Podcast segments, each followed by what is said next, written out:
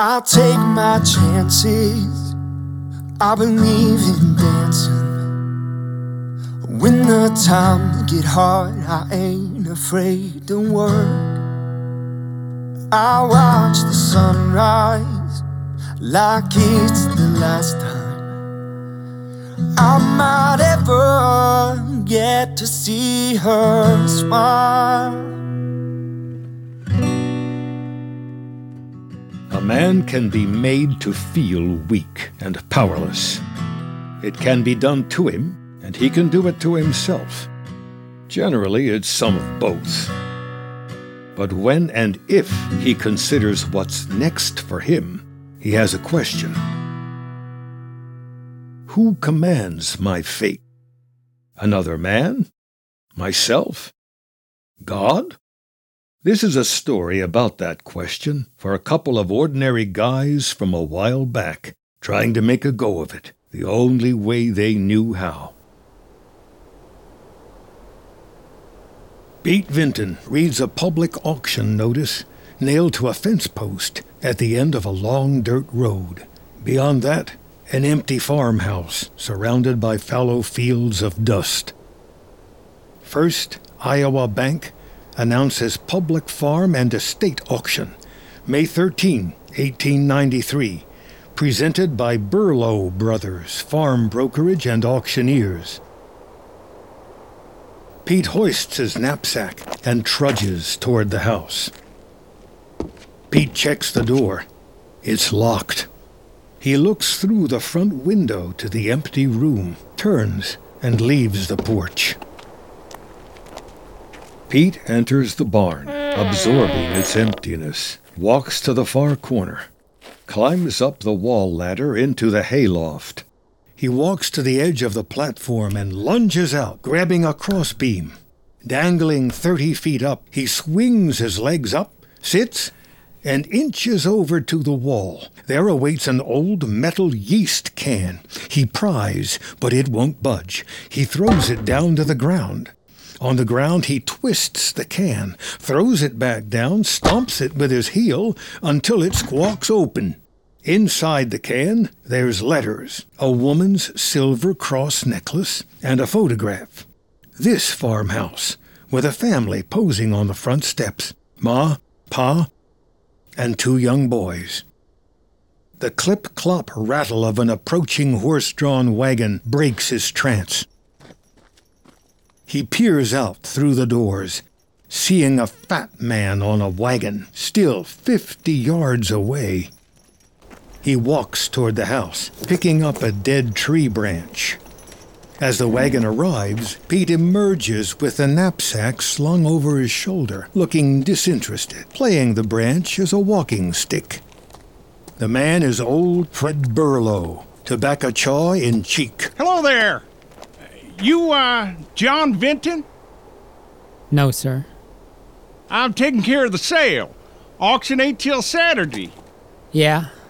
Saw the sign there. You gonna put down a bid? Pete eyes the man as he slides down from the buggy. Don't think I will. No? Vinton folks plumb run out of vinegar, but it's a good plot. Just needs some rain and some smarts. Put down a bid. Can't do worse than those bastards. Pete moves toward him. Hey, ain't gonna give me no trouble, are you? Why don't you get now? Fred reaches into the buggy, retrieving a shotgun. Boy, I'm telling you, I don't like the way you're. Pete whips the stick across Fred's temple, shattering it into 20 pieces. Fred drops to the ground as the gun falls and blasts a shot, destroying the ground floor windows. Pete chases down the buggy, throws his knapsack inside, jumps aboard, and circles Fred as he moans and rolls, then cracks the horse to a gallop. At a crossroads, Pete stops the wagon, gathers the knapsack, and drops to the ground. He turns the horse back toward the house and gives her a slap.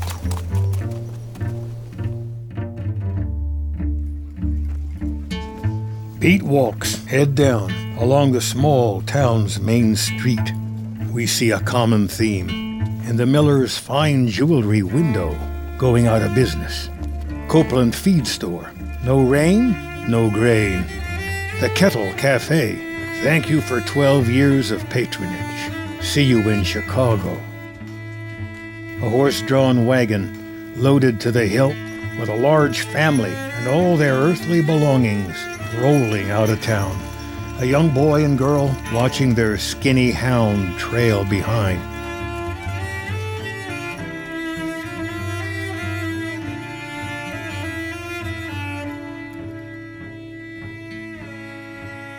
Pete arrives at the front gate of a modest clapboard house. He takes a deep breath. The sound of children's voices floats through the screen door. Sarah rounds the corner of the front room. She spots Pete standing on the porch. Stops. Hello. Well, hello. I'm Pete. Pete who? Good Christ. That's Betsy Martin. She sits, arms dropped still, holding a fan in each hand. Nora Vinton appears. She freezes. Pete? Pete, I can't believe it. I'm sorry to show up, Nora. Um, Come in. Sarah, it's Uncle Pete, remember? More kids appear. this is Annabelle, Christopher, and Bonnie. You've met Sarah. Annabelle. Oh, well, you're just a little. Is John? Betsy holds her ground. Lost their farm, you know. Well, it was Pete's place, too. In here, children. Come on. Where's John? Working at Zurcher's. They're dairy, and they're on the river, so they've managed. I'll give him a hand. She huddles into him. Pete, I'm glad you're here. Glad you're all right. But fair warning, John won't likely see it that way. Yeah, I, I, I- I figured. I'm sorry to. Uh, Take Pigeon Springs Road out. You'll find him. He turns, picks up his knapsack, leaves. No vacancy, girl. No more stray dogs here. Pete walks along a dirt road, the small dairy ahead. He squeezes through the fence to cut across the field. John Vinton slops around in a milking shed, scraping cow manure into a drainage bin. A cow wanders over. Get out of here. hey, John. John jumps and turns, startled, then stunned. He takes a breath, goes back to scraping. Well, he's back. Sorry I don't have a robe or a, a ring or a fatted calf for you. First, I want to tell you I'm sorry. Just have a whole lot of shit. What, what's that? Sorry that I. Oh, Uh, you- oh, you're sorry. Father of four, 37 years of age, shoveling another man's shit. And uh, you're what now? Johnny, How'd you know I was here? You been out to the old place? I come back to tell you that I'm sorry, and I want to. And where's our money? What'd you do with the money we needed to plant, Pete? John's in Pete's face, shoving him. I don't have it. Huh? What are you doing here then, huh? Another harder shove knocks Pete down. With my money, my half. Your half, it was our home! John descends on Pete, swinging wild punches. John's not a fighter. Pete, smaller but more athletic, covers up. A punch gets through, splitting Pete's lip. Pete grabs John's suspenders, pulling him sideways. Pete rises to his feet. John spins and runs at Pete. Pete connects with a kick to the gut. John groans but keeps coming, landing a haymaker. Pete flashes a look of fury, shoving John onto his back and gripping his shirt, slams him onto the hard ground. I told you to sell, and you wouldn't do it. Old Zurcher appears from the house, hobbling on a cane. Hey, quit wrestling and get working. Pete looks to Zurcher, and John takes another swing, missing. Pop wasn't dead a week. John struggles, but the sight of his brother's face, bloody and enraged, stops him. We never came back from that. Every year, deeper in hock to make up for it, till we lost it all. John gives one last shove. Pete stumbles, half sitting down. Only paying for one of you, you hear? They're both exhausted, covered in manure.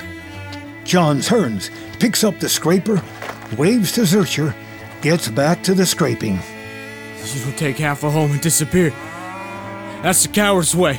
The cow wanders back, Now get out of here, you dumb! He swings the scraper, clobbering the cow on the rump. And you too. I got work to do. Come on, I'll give you a hand. No. No, you you heard the man. He's he's only paying for one of us. You might want your half. So long. Pete gets up, pulls an envelope from his bag. You want it off that farm every bit as much as me. Hanging on out of fear of Pop after he's dead and buried. That's the coward's way. Have a look before a cow gets it. He puts the envelope down on a salt lick, turns and crosses the field. John scrapes as Pete goes through the fence to the road. He looks at the envelope. A cow looks at him. And the envelope. He scrapes, one eye on the cow. Pete walks down the dusty road to a bridge 15 feet above a small, slow moving river. He drops his knapsack and jumps over the side. John reaches down for the envelope just before the cow nabs it. Pulls out a deed for 160 acres, recorded in Olympia, Washington. Two names Vinton, Peter John. Vinton, John Peter. He puts it up on a rail and scrapes. John crosses the bridge, seeing Pete below, standing on the riverbank, cleaned up and throwing rocks. Pete looks up. Jump in! She ain't deep, but deep enough. John looks down. It's too high for him. He puts the envelope in Pete's knapsack. Looks for another way down. Ah, come on. John slides down a steep dirt bank to the river's edge, wades in, dives, then stands up, the water only reaching his belly. Deep enough for what? Yeah, I might have broke my ankle. So how'd you get the land? Anybody can homestead out there, and it's real cheap. Our land was cheap too. Cheap land's pretty expensive these days. Yeah. Well, last year I worked a ship in Maine, headed to Frisco, was fixing to make a go in the gold and silver business up in Spokane. Then I see that boat's full of timber. I asked the chief, what the hell for? They got lots of trees out there. And he says they're paying triple the price 'cause there ain't enough mills out there yet. So I tucked that away in my noggin, did some scouting around, and got us a homestead. Johnny, it's perfect. Nothing but trees 300 feet tall. Now, there's just one company out there right now. So, the race is on. Race for what? Just a matter of time before the big outfits move in. I'm talking about our own company Vinton Brothers Timber, LTD. Nora fidgets, facing a police officer on the porch as Betsy listens from behind the screen door. The man's description sounds a lot like John. So the man can talk then. Oh, he'll be fine. Well, Doc says if his brain's not bleeding, he'll be all right, but you can't know for sure. You sure he wasn't out at the old place today? No, he was at Zurcher's. Go there and see for yourself. Reckon I will, first thing tomorrow. Doesn't sound like him to do such a thing, but you take a man's house and. Well, all right then. I got supper waiting. Back tomorrow if need be. Good night. He walks into the twilight. Nora turns to Betsy as she huffs and walks away. He brings trouble like flies to.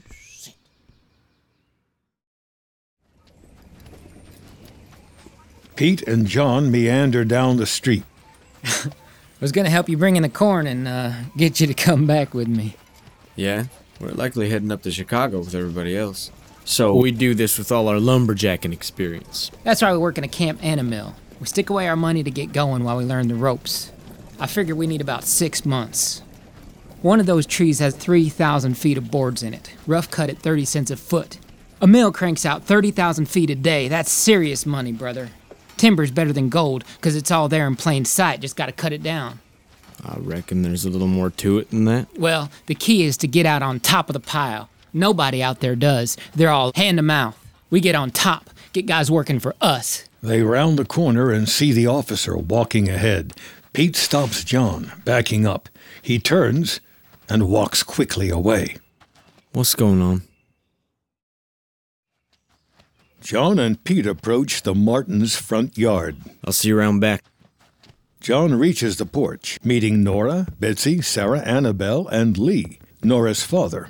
Papa, a policeman was here today. Where is he? John scoops up Sarah and Annabelle. He greets them with warmth, but it's forced and heavy. That's interesting. What'd the policeman say? Auctioneer was hurt pretty bad. Thought you did it. Not killed? Oh, for God's sakes. No, just beat up. That's good. Wasn't me. I was out making big bucks. Now don't spend it all in one place. He flips the quarters to Nora, puts down the girls, continues to the back. You gotta get out of here tomorrow. Old Betsy will squawk for sure. Yeah. Come with me. Now's the time. This place is withering up. The Lord opens the door, brother. But you gotta walk through it. What's the Lord think of you beating the hell out of people? You got money to get us going? I don't. Yeah. Just enough. Let me think about it. Hmm. Yeah. Every square inch of the tiny bedroom is crowded. Nora sits on the bed, dabbing Sarah and Annabelle with a washcloth as they drift off. Christopher sleeps on the floor. Bonnie's in the open bottom dresser drawer. How long you think your folks can put us up? As long as it takes, I suppose, till we're back on our feet. Pete's got some land out west, and he thinks we can make a timber business out of it. But we need six months. Save up money and get started. Just us two. What about Chicago? Nora leans forward. Sarah watches. You and Pete out west for six months? Do you trust him? After what he did? Oh, don't know for sure. Do you?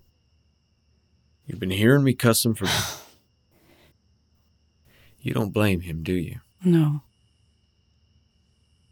Pop always said our land's good dirt for dying on, so I thought that was the prize. You don't leave good dirt, he'd say. And I let two fair offers pass. But I don't blame you either. If it had just rained, we'd be fine. It didn't, so here we are. It's nobody's fault, John. John looks down. What do you want to do? You don't want to go to Chicago. Neither do I. Maybe survival, but it's not a life. Nora wipes her tears. All right. Let's shoot for a life then. If that doesn't work, there's Chicago. Six months. Pete lies under an elm tree, gazing up. He looks back toward the house, seeing John and Nora in the upstairs bedroom window. Not a day more. I'll murder the woman. That a promise? Nora gathers herself, reaches to move Annabelle over. Sleep on my side tonight. She'll fall out. Hey, aren't you gonna miss me? She takes two pillows and a blanket, throws them on the tiny strip of floor, lays down. He follows. John, Nora, Betsy, and Lee do battle around the dining room table after breakfast. John bolts up, exits. Pete and the kids sit in a circle as Pete teaches them how to make pine needle necklaces. He could have won that land in a card game for all you know. Pete ties a necklace around Sarah's neck as she grins. John returns. I got a deed. It's recorded. I ain't a fool. I'll send money oh, every. Oh, keep your damn money. This isn't about money. Well, somebody's got to feed 'em all.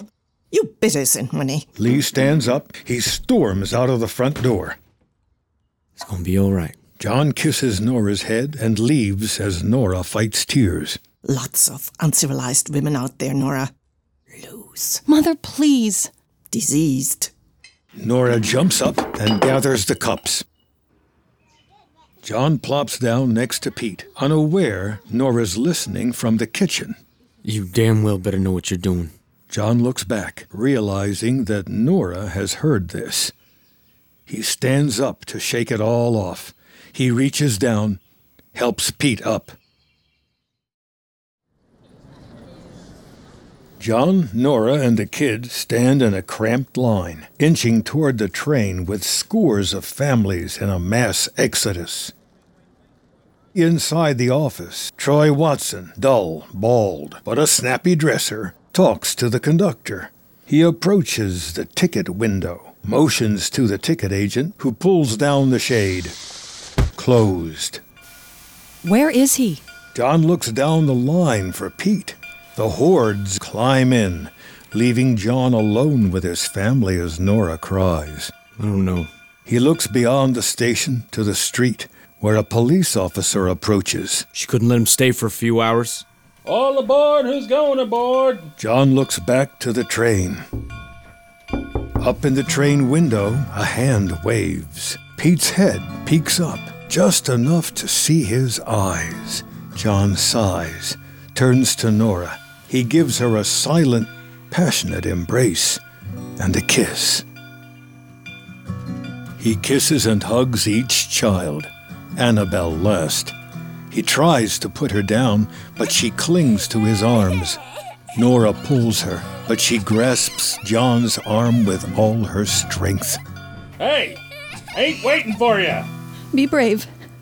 We gotta be brave, sweetheart. We'll see Papa soon. Nora wrenches her away. Love you all. He disappears into the dark cabin.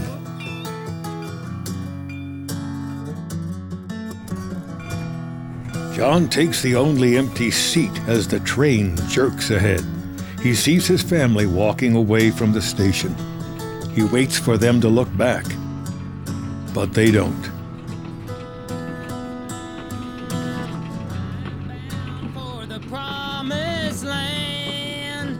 there you are. Hey, say goodbye to home, sweet home, brother. I ain't never coming back, I'll tell you that. Nora and all four children snuggle in bed. Nora strokes Christopher's head. Sarah twirls a lock of Nora's hair around her finger. Nora hums, looking through the window to the western horizon. John awakes to a piercing ray of sunlight over an endless flat plain dotted with sod houses. Pete sleeps. The train chugs, winding through the rugged Rocky Mountains as John stares out, captivated. Pete sleeps. The train rolls along the cliffs of the Pacific coast as the sun sets, John watching in awe. He nudges Pete for a look.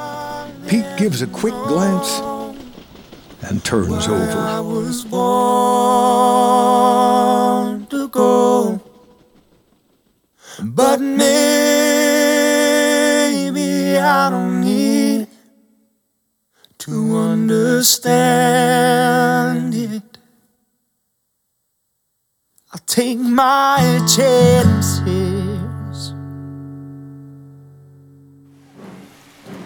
Rain pours down as Pete and John step off the train into this new world of green and gray. Aberdeen, Washington, a western town on the rise, surrounded by acres of clear cut former timberland. Wooden storefronts, giving way to brick and stone, mud streets lined with saloons, logging equipment, purveyors, and banks. They walk to the office window where a notice reads Logging Highball Crew. 10 open jobs. Meet Corner Porter and Coal. Monday, May 28th, 3:30 a.m. A.M. Another sign reads Mill, four doggers, two pole monkeys needed. Inquire here during business hours. Pole monkey? Yeah. Run around the logs, make sure they don't get jammed up. Doesn't sound too bad. In the river. John wipes his brow. It's real now. No turning back. I'll do it. I'll head to the mill. You head to the hills. Sound good? Let's stick together, don't you think? No. This way, you learn the cutting, I learn the milling, and we teach each other. You want to get out there fast, don't you? You'll be okay without your little brother, don't worry. John gives him a shove. All right. Hold my hand now before we cross the street. John tries on some new spiked cork boots. They pick up the essentials gloves, slicks, short jeans, suspenders, and a pile of socks. The clerk has seen their type a thousand times before young greenhorns looking for work. They cross to McCormick's, a combination saloon, hotel, and whorehouse, dominating the center of town. They step to the front desk, where Camilla rules the roost. Good evening, gentlemen. Need a room. All right. Just one? Yeah. You're in 12, and I'll send up my very No, no, no, no, no. Just a room. A couple of straight arrows, eh? Five bucks. I gotta get up at three in the morning. So wake. You'll wake up, darling. Don't you worry. Sweet dreams.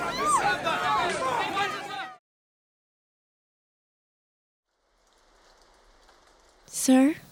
John awakes to a shy teenage prostitute lying on his bed, hardly visible, like a ghost. What? You asked for me? No, no, just to wake up. How old are you? Sorry. She dresses and leaves. John gets up and gathers his gear as a huge bouncer blasts in. He is Ted, and he grabs John. You don't pay, you pay! He slugs John in the stomach, doubling him over. John struggles as Ted tries to grapple him. She, she just woke me up. Pete awakes and jumps on Ted, choking him from behind. John lands a couple of shots to the face, and they shove him out the door and down the stairs. They return to the room and lock the door. Pete pulls on his pants. John grabs his gear. What'd you do to him? Girl didn't take any money out. He thought we didn't pay. Girl? We didn't pay. Open up! Pete opens the window, looks down. Ted's footsteps plunk into the distance. He's onto them. Pete throws his bag, climbs out, hangs from the sill, drops. John follows. They run down the alley barefoot. Then Ted appears at the other end. They turn and sprint away, too fast for Ted. They stop to catch their breath. Pete finds a place to sit, pulls socks over his muddy bare feet. What time is it? Uh, th- three. I, I gotta go. Where are your boots? In my bag. Wear them. Now? Wear them all the time. Everybody wears them all the time. Don't ask me why. John sits down and they put on their spiked cork boots. I'm gonna take a look around. Come down on Sunday. I'll meet you at the uh, the wagon wheel. There. All right, all right. yeah. See you Sunday. See you Sunday. John turns a corner onto a dark street, flinching with each step in the stiff boots. He sees a pair of thugs wrestling with a drunk logger a hundred feet ahead. One delivers a knockout punch. The other hoists the limp guy onto a shoulder, carries him to a wagon, and plops him down with five other unconscious saps. They continue down the street to where Harry slumps, sleeping on the boardwalk. He awakes as he's grabbed and struggles. Now, you crimps! I'll kill you! John runs ahead. Harry fires a pistol, missing. John slows. A thug grabs the pistol, then beats Harry, picks his pockets, and scurries to the wagon as the other thug mounts his horse. They disappear into the darkness. John runs to Harry. He's a logger, wearing the same boots, pants, even suspenders that John wears, but filthy. Hey, hey, you okay? Get out of here! You ain't taking me, you crimp bastard! He takes a swing at John. John leaves him, turning the corner toward a cluster of twenty men standing, chattering, and laughing. Vic sits on the edge of the boardwalk alone. As John approaches, some of the loggers size him up. They laugh and resume their banter. Harry stumbles around the corner with a bottle in his hand. He throws it at the group. Look out! One of the men throws it back. Harry spins to dodge it, falls. Vic isn't amused as John sits beside him. Them guys were picking up drunks, throwing them in a wagon. Just crimps. They'll sell them to shippers for labor. Don't fall asleep outside, you'll be fine. Well, it's about damn time. Two hulking oxen round the corner, pulling a wagon, driven by Stan, a slight old man smoking a pipe. Slumping in the back of the wagon is Ty, skinny, nervous, face beaten, covered in mud. Morning, boys. Go home, Harry. I got no home. I gotta work, Stan. Come on as a bucker or get. Can't make no money bucking Stan. Ah, you piss it away no matter what you got. Take it or leave it. What's your name, Shiny? John Vinton. Boys, it's a highball camp now, so we're moving fast. And like always, your pay depends on your appetite for stimulation. We need three choker setters, 10 a week. Three buckers, 15 a week. Vic, Ronnie, you're my high climbers. He surveys the group. Two fat guys, a young boy, and a few pipsqueaks suspect their fates. You, you, you, you, you, and you. Rest of you boys, try the mill. John makes the cut. The guys climb into the wagon with their gear, some guys with rifles. Stan cracks the reins and they roll out. The crew of ruffians bounce up the bumpy, winding camp road. John stares up through the towering 300 foot firs. No, I could walk faster than this, you know. I'm ready to go. Why's camp so damn far? Should be cutting all this. Sullivan don't own this land. Yet. You married? Yeah. Was talking to him. I know you are. He points to John's wedding ring. No. Who washes your clothes then? I do. About the dumbest thing I ever heard. Just going to get dirty anyway. Hey, get rid of that ring if you want to keep your finger. He holds up his left hand. His ring finger is gone. Chokers. They're a bastard. As the wagon rounds a turn, the camp appears in the distance. A group of five rough shacks built on log skids. Pete and a ragtag group of men cluster around Walt, the mill boss. Everybody in? Yeah, we got a lot of guys this morning. No doubt because you heard about the accident yesterday.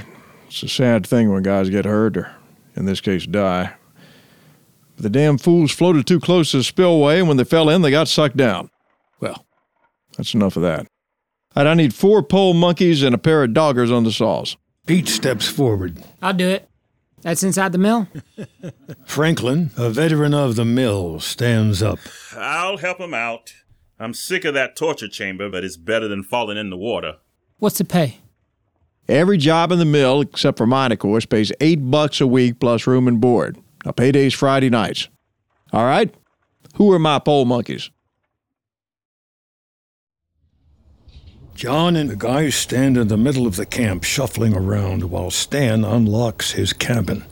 Across the trail, the dining hall rattles with loggers enjoying breakfast. This camp's got the best food. Yeah, why ain't we eating any of it? Ain't done any work yet. Stan pulls out a small table, a chair, and a ledger. From around the corner comes a massive man, iron jaw. He walks with long strides, leaning forward, arms swinging. The abominable incarnation of Paul Bunyan. He is the boss.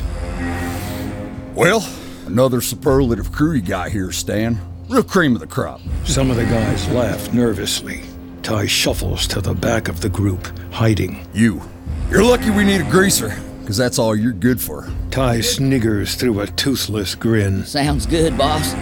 I'm on board. You can count on Your first month, if I'm not mistaken, gets you even with us. He takes the ledger from Stan. Nope. Looks more like six weeks. I got in the hole a little bit. Would you recommend drawing into the negative with us, then hightailing camp with intrigues on escaping your debt? No, sir. No siree. Hmm? Let's make it eight weeks. Program is this. We go from can to can, sun up till dark every dang day. You get the Lord's Day to yourself. Tell 'em the rest. Boss leaves, goes into the dining hall. All right, we got three, six, nine month terms. You can take a draw in cash against future pay on Fridays at 10% a week's interest. Boss returns, eating an enormous T-bone like a drumstick. Well, that's the business. Here's the ecclesiasticals. These gall dang dangerous woods will kill a man in ways you never could have dreamt. But fire is one that kills all. If you're responsible for a fire, or if there are clues as to such, these mysterious woods shall orchestrate their revenge, and a mysterious logging accident shall soon befall. Uh, much along the lines of a curse. Not that I believe in that sort of thing, being a Freemason myself. Either way, one whiffle waffle dying's a lot better than a whole camp of whiffle waffles. Don't you think?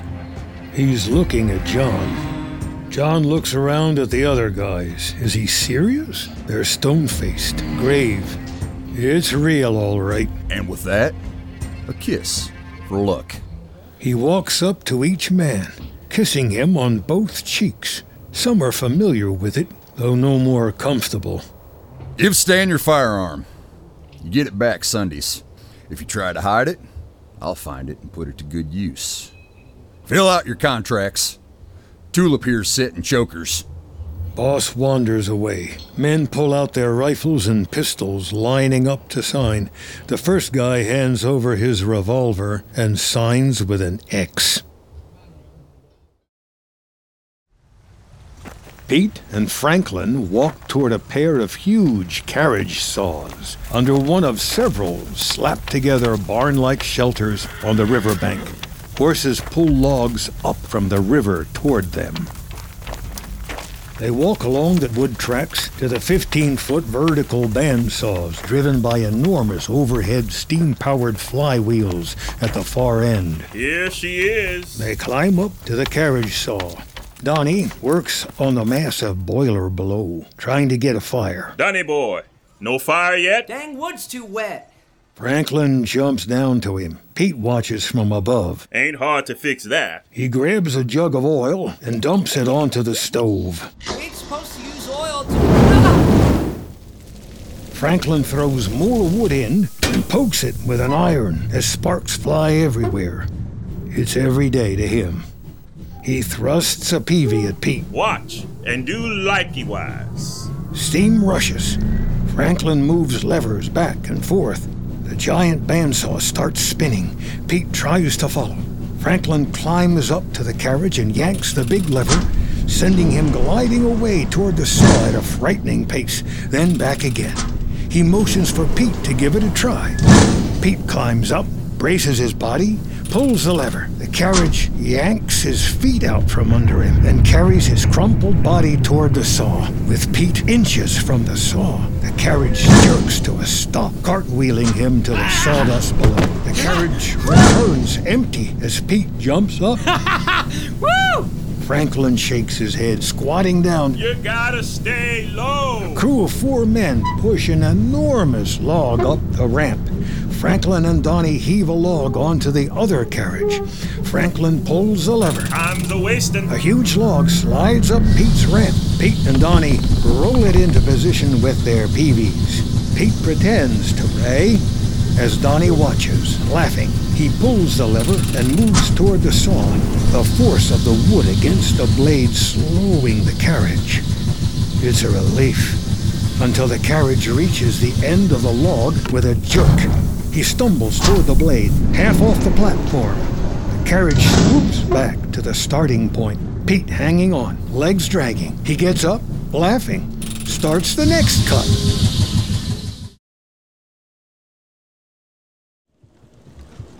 Oxen pull two wagons of guys up the precarious trail through the deep woods like ants in tall grass. The road opens up to an apocalyptic scene. Acres of clear cut wasteland, trees left behind, broken snags, shattered stumps. At the end of the trail is the landing. The wagon rolls to a stop, and the guys spell out Vic! Get over it! The place is an unsettling outpost in a war of man against creation. Ronnie, where are you In going? the center of the landing is a 200 foot tall bare tree trunk called the spar pole. From the spar pole, cables run to three hulking contraptions. A smokestack, a boiler, a massive spool of cable, some levers. That's the steam donkey. Pee Wee tries to light a fire in the boiler. A rock sails in, stinging him in the back. Pee Wee! I done thrown off three times today and you're still blowing smoke. Give me steam, you dang scobberlotcher! John tries to help, breaking up kindling. What are you supposed to be doing? You said setting chokers. And you do that. If he's muffing up his job, let him muff it up. I don't need two guys muffing it up. He leaves John, continuing the verbal assault. He picks up a rock, throws it at Ty. John looks around to see what to do next. Travis, a young teenage boy, and Sven, the Swede, sit on a ledge below the landing, out of Boss's sight. John appears, surveys the endless piles of fallen timber. Hey, fellas, how about a quick lesson on setting chokers? Sven and Travis look at each other. They laugh and leave. Steam donkeys chug to life. John takes cues from Travis as he grabs a hook from his donkey's giant spool of cable. The two separate and we follow John. Paddy, a portly Irishman, appears, dragging a wire from the steam donkey. Give me a wave when she's all set. Okay. Paddy salutes. John climbs down from the steep and rugged terrain, pulling the heavy cable, fighting limbs and snags, stumbling, falling. He watches Travis swing from the cable like Tarzan, then scamper through the brush. John finds a log four feet around. He wraps the cable around, fumbles with the bell housing noose, then figures it out, fastens, and pulls it tight. He steps away, then waves to Paddy on the hillside. Paddy waves back, pulls the wire. The steam donkey whistle blows. Sven yanks a lever, lurching the spool into gear, rolling in cable. The cable slips off the log and drags away. Hey, wait! He runs after the cable, but can't catch up. Paddy pulls the whistle wire again, shaking his head. Sven pulls a lever again, stopping the spool. Pulls another. Shit! John stumbles up to the cable. He wraps it around his shoulder, starts back down the hill. As cable goes out, Sven suddenly pulls two levers, yanking in the cable. The cable yanks John back off his feet, drags him up the hill, through the brush, and over the limbs as he kicks and struggles, finally wriggling free. Paddy laughs and shrugs. Sven pulls the lever again, and the other. Yo! John takes the cable and heads back over the side. John wraps the cable around the log, double checking the grip. Jumps and looks across the valley to a huge tree falling, a lower trunk blown up by dynamite. John scrambles away, then waves to Paddy on the hillside. Paddy pulls the wire. A log yanks and tumbles up the hill, crashing and crashing, destroying everything in its path. John follows it up the hill. Boss is waiting, a peavy jammed into the log. Dad, blame it. Don't waste time on this little skank. Six feet or bigger, I told you. All right, sorry. He pushes the huge timber back down the hill toward John. John lunges as it crashes by. Sorry, sorry, he says. John takes the cable and heads back over the side. He twists back through the brush, finding a bigger log, this one easily eight feet thick. He fastens the cable, walks away, waves to Paddy. The choker wrenches the massive log and hurls it up the hill. A yard dog unwraps the cable from the log, hands it back to John. Harry appears, chopping limbs with abandon. John disappears over the ledge again, gasping. Yard dogs roll the log to the skids, where they attach it and three others to another cable pulled by 12 oxen. The oxen driver cracks his whip. The oxen jerk, jerk again, moving the logs down the skid road. Ty greases the skids with a long handled broom and bucket of kitchen grease, dodging the moving logs and oxen hooves. Vic and another faller saw the base of a huge tree as Harry lays in the undercut, pretending to be asleep. Hmm. Wake me when she's ready, you slow sons of. Harry jumps and runs. Vic waits. He saws twice more, and the tree falls. John stumbles along the ridge as the tree smashes down, only a few feet away. Son of a bitch. The oxen team arrives to another group of yard dogs who unhook the logs and roll them over the ledge, sending them crashing down the hill into the river below, where two pole monkeys prance around floating logs, working to untangle and form them into a raft while avoiding the falling timbers. Later, a lone deer wanders through the decimation, lost as the din of the landing rages above. John digs in the mud under another huge timber, making a hole for the cable to wrap around. The deer approaches, stops, one leg against Paddy's wire. John, under the timber, fastens the choker. Boss fires a shotgun into the air, signaling the end of the day. The deer jumps and kicks, legs tangled in the wire, triggering the whistle. Hearing the whistle, Sven pulls the lever. As John stands up, the timber lurches, kicking him sideways. The front of the log catches, swinging the back end around toward John, knocking him flat, but slides up onto a stump and over him as he gasps, writhing in the mud. The deer watches John's timber crash up the hill. Paddy throws a rock at the deer. Chile! John coughs and wheezes, catching his breath. He rolls to his back, looks into the darkening sky. John pulls himself up, waves, trudges back up the hill. John appears from the ledge below, exhausted. He's battered, covered in dirt and sap. All is quiet.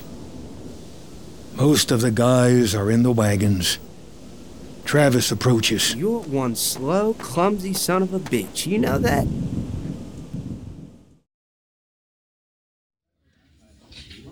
John inhales the steak, potatoes, corn, beans, biscuits, and gravy like he hasn't eaten in days among the raucous group. McCormick's is rigged, damn it. A couple of other guys half listen. Soon as you win a couple hands, a gal comes around and cozies right up. And that's real nice, except while you're peeking at her tatties, turns out she's peeking at your cards. The whore's on the take. well, don't let her see your cards. I didn't know she was a whore. They all horse, you dumb shit. Take it from him. His sister's one. Ow, ow.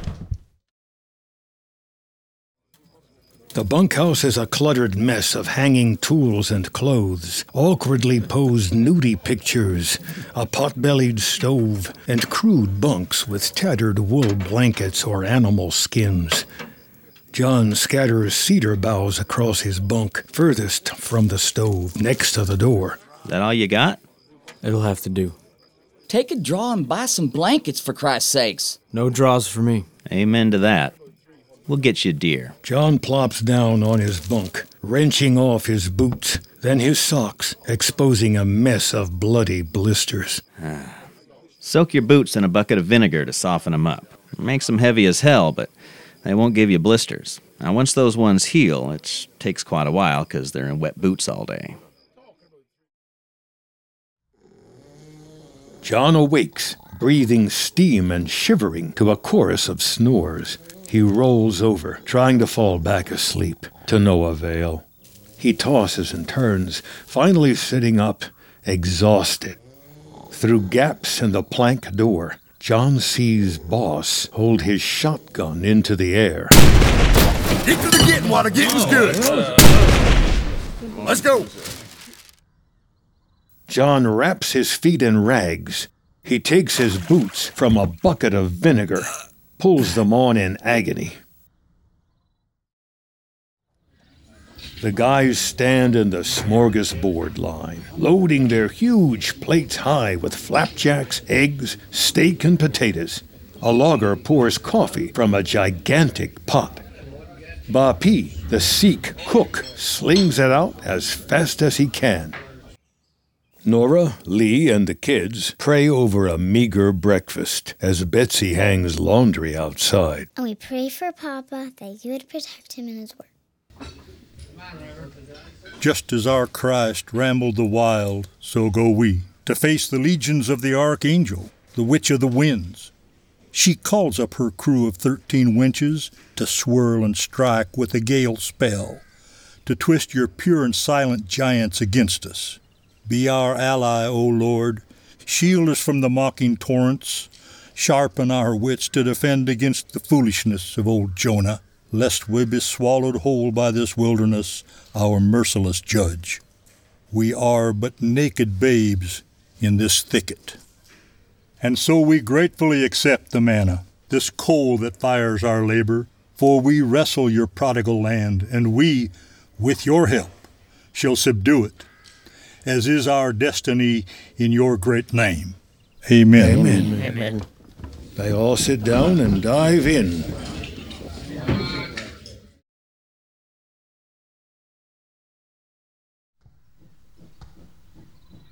John runs to set a choker on a log. He reaches down to thread the cable, finding the gray, sagging face of a dead logger. He jumps back, looks around, shaken. He sets the choker, waves to Paddy, and the log is pulled free. Hey, boss, I found a guy down there. You found a guy. Yeah, he got hit. Bet you that's old Williams. They walk to the edge of the landing, seeing Travis. It's Williams. Bring him up quick. It's that dadgum curse again. Better go thank the old flapdoodle. Him dying's freed up a slot for you. Pee Wee! Ring the bell! Travis has cleared the branches away from the body, revealing the utter liquefaction of his legs. John arrives, shudders. I thought he quit. Take a sight there. They haul him up to the landing. All the guys gather around, quiet. Sven and John arrive with the body. A couple guys bring a ready made coffin and place it next to him. Sven and John lay the body in the box. Okay, fellas, I'll say a few words, then we got to get back to work. Almighty God, we pray for mercy on Abe Williams' soul. May Abe find comfort in the great spar pole of heaven, the cross of Christ. May he find kinship with faithful Noah, who fell the mighty gopher wood that saved us all. In the company of Boss Moses' crew, who brought down the acacia for your tabernacle, the wood that never rots. Just a lowly timberman was he, but his life he gave in his labor, and no greater an end there be. Amen. Amen. The guys go back to work on their stations. The donkeys start back up. John stares off. Hey! John jumps, grabs the cable, and slides back down the hill. Sawdust flies, steam engines and blades shoot through wood. Off bearers stack the planks. Horses pull through the mud as a giant log plows through the water like a surfacing submarine. Pete runs the carriage saw, sweat dripping down his face as he slides back and forth, cutting the massive logs into boards. On par with Franklin now, but antsy. He's already batty from the monotony. An off-bearer walks by, waits for Pete's carriage to finish the cut, offering a bottle of whiskey. Don't mind if I do. He grabs the bottle, pulls the lever, slides away, takes a swig, then a guzzle. Pulls another lever with one hand, tosses the bottle back in a fluid motion. He's right at home. Oh, who will come and go with me? I am bound for the promised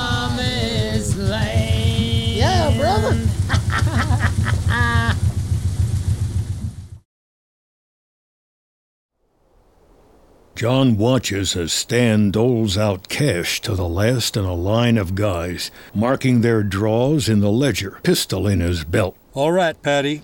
22. Puts you more than 200 in the hole, you know. Most guys are deep in the negative. John has his first 10 bucks. Vic has 20 bucks. That's five months' work. You only got a six month term. Nah, oh, I'll be richer than you tomorrow. You'll see. Paddy spins away, jumps into the wagon with the others. Woo, let's roll. No town for you tonight? No, sir. Tomorrow. Smart man. Stan closes the ledger, picks up the cash box. Williams start a fire. Don't run your cable over a rock face. It gets real hot and sparky. Did boss kill him? He goes into his cabin. I don't know, son. Why don't you ask boss?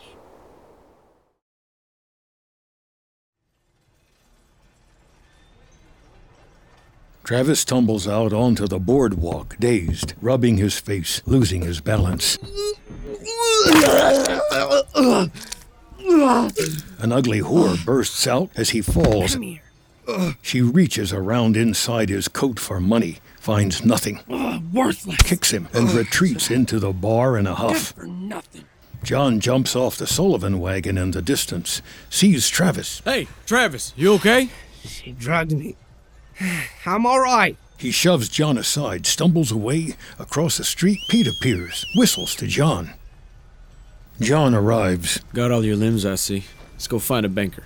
Banks are closed Sunday. John heads down the street. Pete follows. That's our only day off. I want to check the plan. I heard bankers know how it all works because they do loans. Maybe we can get something set up now so we can get on schedule. The church. For a banker? No. There. He nods toward McCormick's. John hesitates. Come on. They walk toward the saloon when a stunning woman appears from the opposite corner. She is Juliet. She crosses the street to McCormick's, where two bankers and a policeman fawn over her. Pete's eyes are locked on her as she moves in a mingling of burlesque and talking shop, leaning into a banker, whispering something, standing back to consider their words like a business partner. They each kiss her hand. She curtsies, disappears into McCormick's. Pete and John pass the men. John doubles back. Uh, hey, any of you guys with uh, one of the banks here in town? A logger asking about a bank. One leaves. I'm with First National there. You all right here with these fellas? Sure, sure. Make it quick. I'm late for Sunday supper. Well, my brother and I have some land, and from what we heard. Pete peers into McCormick's for Juliet. Pete!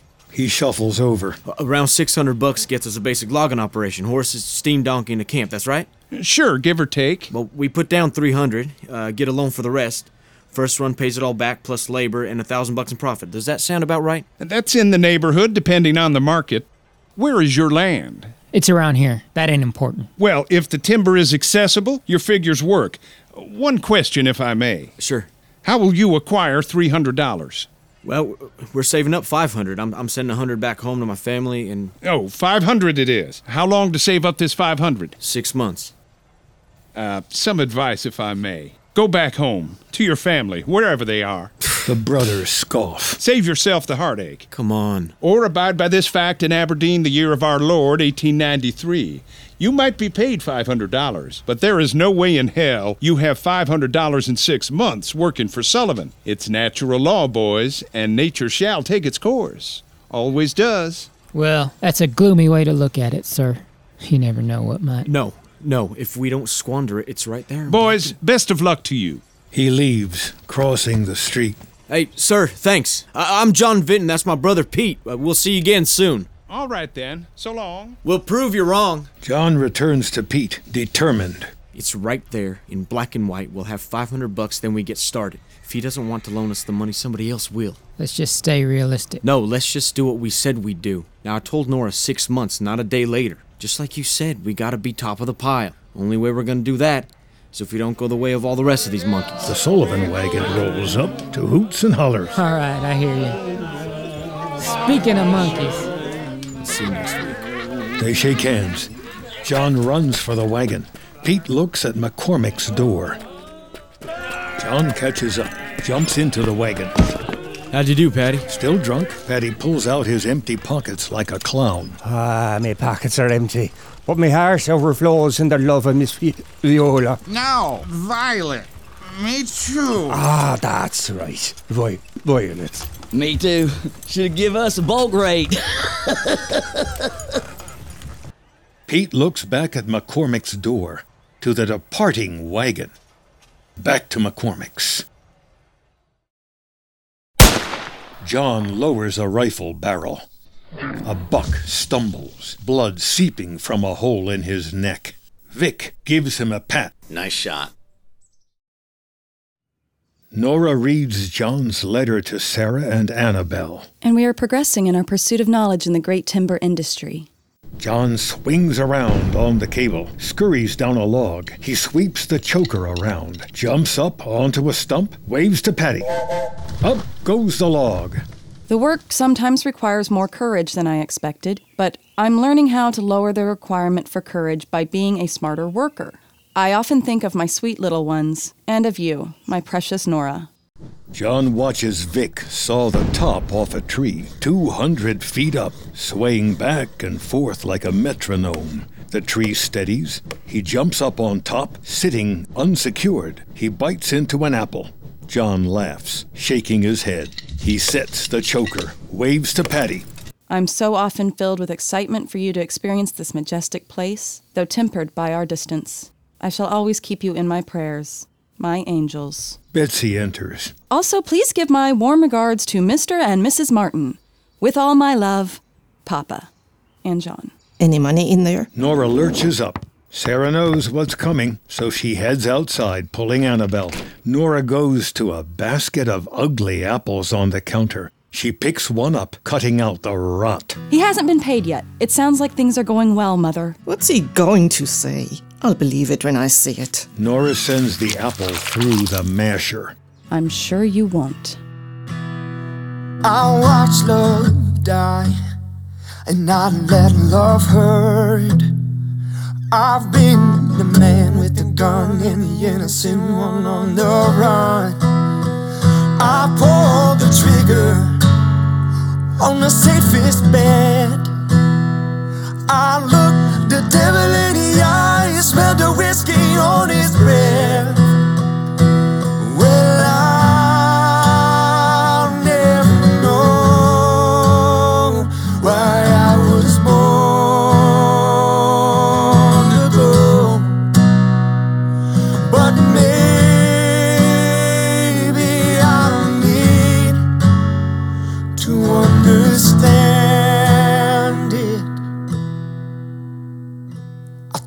My chances. Pete sits on the edge of his bed, looking around. Antsy. The bunkhouse is empty, other than Donnie, who lays on the other side of the room, writing under lamplight. Pete jumps up, moves his bunk, swings a loose board in the wall, reaches up and pulls out a roll of cash. Hey, Pete, can you spell? Pete jumps, but Donnie didn't see his hiding spot. Yeah, Skinner, I could spell. Why? Pete walks to Donnie, seeing some coins in the open envelope. How do you spell yearning? I'm writing a post for home. Oh, yeah? For your girl? Pete nabs the letter. Donnie half tries to get it back. And you, my sweet Rebecca, I think of you always. Um, Yearning. That's where I'll say I'm yearning. Pete hands the letter back. H O R N Y. See you later. He tucks a bill into the envelope, then turns and leaves.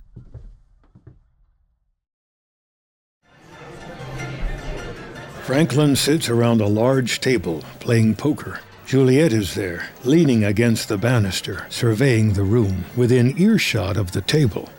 Pete enters, takes stock. Hey, there he is. Pete! Pete sees him, gives a nod, and wanders over, dipping his toe in the water. Here's the man with the plan, I call him. Take a seat, why don't you? Sure, why not? What's the game, fellas? Red dog, ace is wild. The cards go around. Pete sizes up his opponents. All the other players but a card shark have paltry winnings. Well, it ain't my night, that's for damn sure. Franklin folds, collects what's left of his few coins. Other players fold. The card shark hesitates, then folds. Pair of fives. Shit, he's bluffing. Pete pulls in the kitty with a little too much swagger. Hog killing time. The card shark and Juliet lock eyes. He nods. Juliet goes to the bar, takes a bottle and glass. She slides over to Pete, pours a whiskey for him while cards flip around. A little fuel for the fire, honey. On the house. Well, then, don't mind if I do. He throws it back, feigning gullibility. Taking her hand, he stands. Pete Vinton, my lady. A pleasure. A real connection, somewhere beneath Pete's suspicion and her duties. He sits, she lingers, standing behind him, dragging a finger along his shoulders. Miss, I'd be so honored if you'd take my side here. He pulls a chair around. Card Shark studies. Thank you, but I prefer to stand. You know, it's getting late. I think I'm gonna close up shop and, uh. Another nod from the card shark. Oh, don't be that way. The night is young. She sits, slides closer. Pete shoves back his chair. Oh, make up your damn minds. Deal.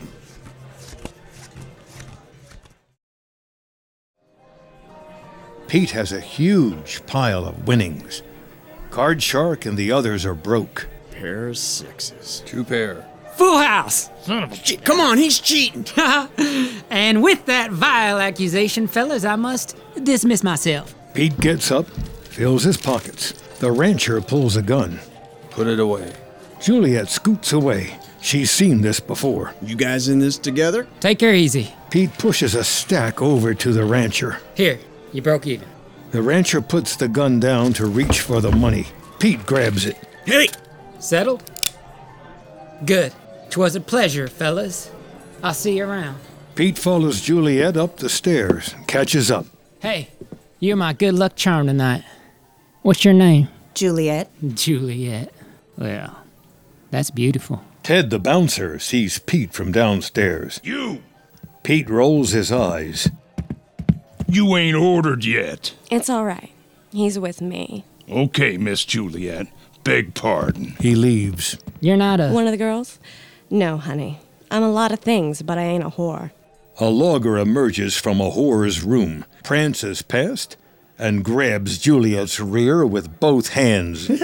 she gives him a reflexive push. Pete pounces, shoving him hard into the wall. Hey, whoa! Sorry, sorry. What are you doing up here then? She opens her door, revealing an elegant, upscale bedroom and private bath.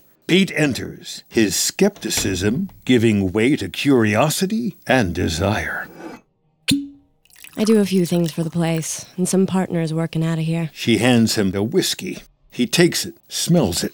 That card shark? Yeah, he's one of them. But he's getting soft, gets to drinking, forgets the signals. Didn't fool you, though. You're smart. He throws back the whiskey. Fellas still fall for that one. Over and over, some of them. Even when somebody tells them the trick, they don't believe it. They're so damn lonesome. She slides onto the bed, adjusts her stockings. How long you gonna do this? Oh, well, as long as it takes. My folks brought me out here, but they're both past. My brothers are in the Hawaiian Islands saving souls. Woman's gotta survive, doesn't she?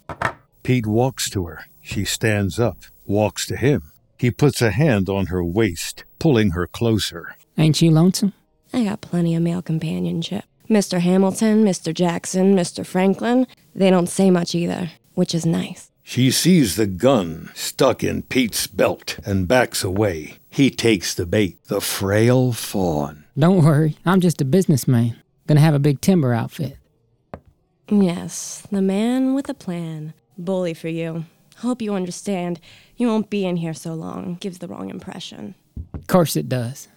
You are right hospitable, Miss Juliet. He puts a hand on her waist, kisses her cheek. He tries for another. She turns. Much obliged. Anytime. He concedes. That's all he's going to get, but it's enough. He checks his pockets for his poke. It's all there. He glides along the mezzanine and down the stairs. He walks through the crowd, keeping a close eye on the card shark who sits at the bar watching him.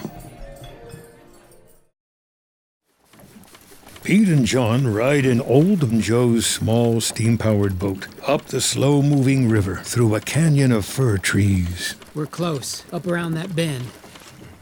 They skid the boat up to a gentle grassy slope. Straight ahead is a wall of dense, massive Douglas firs. This is it? This is it. Starts at that little sandbar down there, goes around this bend and beyond it, about a quarter mile. And she's a full mile deep, and it's just like this, the whole thing. I walked it. They ascend the grassy hill and arrive in the shadow of the towering giants. John looks up and around, up and down the river. He walks to Pete, arms open wide. The brothers embrace. I told you. Hey, Joe, would you bring that hatchet? Joe hands Pete the hatchet. This is your land? Pete reaches high, chopping into the bark. Yep. We're gonna start here. Then Johnny's gonna homestead another plot, and we're gonna log that one too. And then what? And then we do it again and again and again. That's what. You rape the land like Sullivan? No, no, we'll pay a good wage. Deal fairly. You folks cut trees. You know what we're talking about. We cut the forest to save it. Sullivan destroys everything. We will protect it from Sullivan and others like him. What do you mean? Joe raises his eyebrows. We don't want trouble with you folks. I see you. You treat it like we do a farm. That makes sense. We'll, we'll care for the land and deal square. We can work together and get Sullivan out of here. Maybe. Time figures truth. The boys shove the boat offshore. Yep, this is our ace in the hole. Might even get there faster than we thought. Sooner the better, far as I'm concerned. They jump aboard, looking back to admire the four foot V for Vinton, Pete chopped into the tree. Betsy, Nora, and the kids stand outside the dry goods store. Nora hands the grocer a crate of applesauce jars.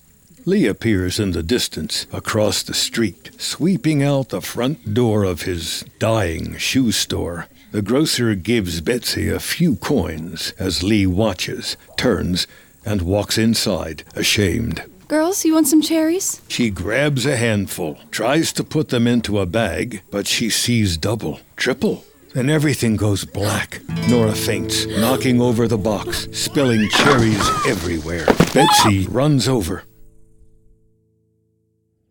Nora sits at the dining room table with a hot pot of water under her face and a towel over her head. It's probably something you ate, don't you think?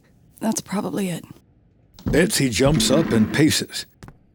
Uh, my lord, what am I going to do?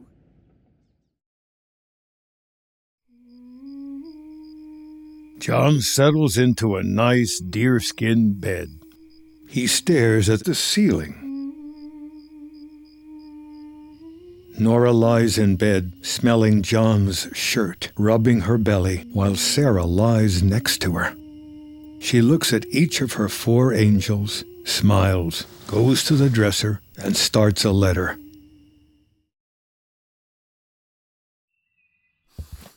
John awakes, then turns to see Boss standing in the doorway, aiming the shotgun at him. Boss grins and leaves. Get to the getting while the getting's good.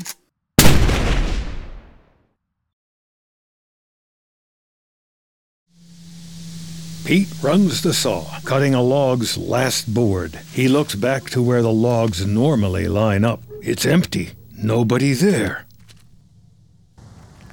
Pete arrives at the edge of the pond. Walt joins. What's going on? Boom's busted, so everything's loose and floating down there. Damn it. We should just gonna start bringing them over one by one, then maybe we could get a boat. A boat?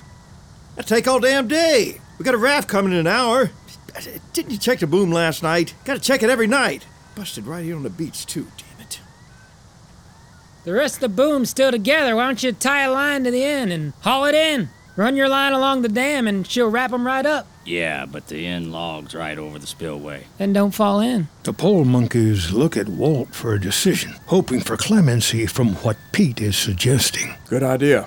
Donnie, Donnie was watching from the mill. He comes running. go get that long lead line from the shed. You tell Franklin to bring down two more horses. They walk to the edge of the dam, the rush of water flowing through the spillway. All right, get down the dam and tie up that log. Donnie arrives, rolling a large spool of thick rope. The pole monkeys look at each other, tentative. Hey, it's you two dipshits that let the boom come loose. You two dipshits are gonna tie that line and bring it back. Or else you can hit the trail, both of you. They look at each other. Off, we'll do it. Pete grabs a pole from one of them. But we're getting two weeks of your pay. Got it? They nod, relieved. Come on, kid. Grab that line. It's pig killing time. Pete picks up the end of the rope, leads Donnie along the narrow top of the cement and stone dam, planting the pole into the water like a walking stick, holding the rope in his other hand. Donnie follows, pulling the rope from the spool as the pole monkeys unroll it on shore. Walt watches, uneasy. Pete arrives at the log. A rush of the spillway as loud as a freight train. A log boom is on the other side of a stray log. a four foot jump from the dam. I'll jump across and tie it up. Give me some slack. Donnie pulls more rope, watching his balance, looking down at the gushing spillway 20 feet below. Pete jumps across to the stray log, then a step to the boom. Pete dashes down from the boom to the end and takes a look. Jumps down to his belly, hugging the log, trying to fish the rope under and around from one hand to the other. But the log is too thick. He gets back up, motions to Donnie to come over. Donnie hesitates, then jumps across with less grace than Pete. Then to the boom, approaching. Can't get around her. I'll go under and hand you the rope. Pete slides down into the pond with a reflexive gasp from the icy water. Donnie gets on his belly. Pete takes a deep breath goes underwater, swimming under the log, climbing and kicking against the spillway current. Donnie's hand reaches down into the water on the other side. Pete pushes the rope up to him. Donnie grabs it, and Pete swims back under, pulling the rope. Pete surfaces as Donnie sits on the log, tying a knot. Pete grabs the log and tries to pull himself up, but it spins. Donnie panics. Pete treads water, looking toward the shore where the rope has been tied to the horses. He grabs it, pulling himself to the stray log as rain falls. Donnie finishes the knot, pulls the rope to check it. He looks at Pete, struggling to climb up on the stray log. Hang on! I'm all right. I'll climb the rope. Donnie runs down the boom toward Pete, worried. Pete pulls the rope hard, climbing up. But this swings the log toward the dam, away from Donnie. Donnie hesitates, then jumps to the log in a panic. He overshoots it, hurtling forward, reaching and clawing, cracking his head on the edge of the dam. Kid, hey! Walt and the pole monkeys watch. Franklin approaches. Don't see him. They run toward the dam. Pete swims along the log to where Donnie jumped. Donnie's gone. Pete plunges his face into the water, seeing Donnie sink down, a cloud of blood around his head. Pete pops up, take a breath, dives down into the murky water. He swims for Donnie. Beneath them is the spillway opening, a three foot square channel through the dam, pulling them down. He reaches out for Donnie's leg, but he's too far away. Pete takes another big stroke just as the current catches Donnie, yanking him as if pulling by his belt, sucking him into the channel, cracking the back of his head against the dam wall before swallowing him into darkness. Pete tries to turn back toward the surface, but the current is too strong. He's past the point of no return.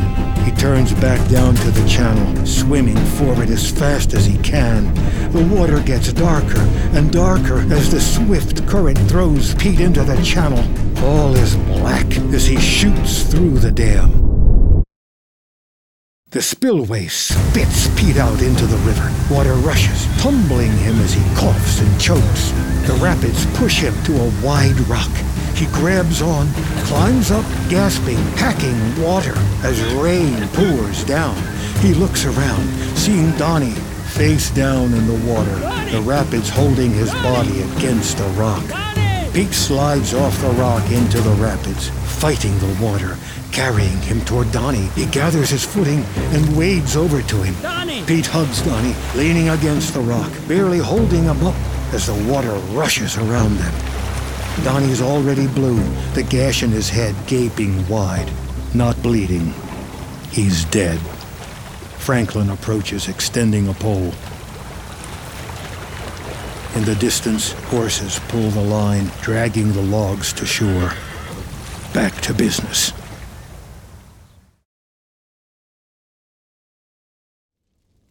Pete pokes the smoldering fire in the boiler with one hand, holding a whiskey bottle with the other. He takes a swig, spits whiskey on the coals, igniting a flame, takes another swig, stands up, and hurls the bottle in, the crash and a fireball. Franklin approaches. Walt says it was a good idea you had. Pete throws some wood onto the boiler. You don't say. Well, bully for me. He slams the boiler door. Gotta play catch up now, Bill. Outside, Walt signals an off bearer into the mill, then winds his arm at Pete to say, Let's get moving. Pete starts the saw, gives Walt a sarcastic salute. Pete buttons up a fresh shirt, combs his hair, moves his bunk, swings the loose board, pulls out a roll of cash, and another, the whole stash. Pete is back at the card table, sweat dripping, looking at his cards, broke. The other players shift in their chairs, glancing from their cards to the huge bet on the table. What's it gonna be, Lucky? Some patrons sidle up to watch. Pete reaches into his boot, pokes around, pulls out a piece of paper, wipes his brow. I'll see your 20. He drops the deed on the table. No, no, cash only. Damn homesteaders. The banker picks up the deed, inspects it. You sure you want to do this? Call, call. It's a prime piece, worth a hell of a lot more than 20. If you got the cards, fellas, I'd stick. I don't. All right. Flush. A logger puts down a pair of jacks. Full house. What you got, Lucky? Four aces. Piggy. Kill him. He grabs the deed, slides it back into his boot, gathers the kitty, takes the last swig from his bottle. Sit down. Game's cash only, and you was broke. Pete ignores him, filling his pockets. You took the bet, Lucky. The big fisherman gets up, pushes Pete back down into his chair. I said sit. Somebody ought to hose you down, Fishy. Pete knocks the fisherman's arm down and lands a jab as he spins away, falling out of the chair. Pete's cash tumbles, and the logger quickly snatches it up. Pete gets to his feet in time to feel the full force of a haymaker from the fisherman, knocking his gun to the floor. Big fisherman pounces on Pete, planting his knee on Pete's chest, grabbing his hair, pinning his head against the floor. A logger grabs the gun. Pete can't reach the fisherman's face, and he can't get any leverage for a good body punch. Ted arrives in time to see the logger with the gun, and the other logger stuffing Pete's money into his pockets. That's my money. You again. All right. Get up. Get up! The big fisherman is stronger than Ted, so he pays no mind. Juliet arrives, nodding to Ted. Ted gets the cue. Pete's with her. He grabs the gun. Give me that. No guns in here. Ted points the gun at the big fisherman. Let him up. That his money? Pete gets up, bleeding from a broken nose, and the logger hands Pete the cash. You win fair and square? Yeah, yeah, fair and square. Any disputes? Was a bet.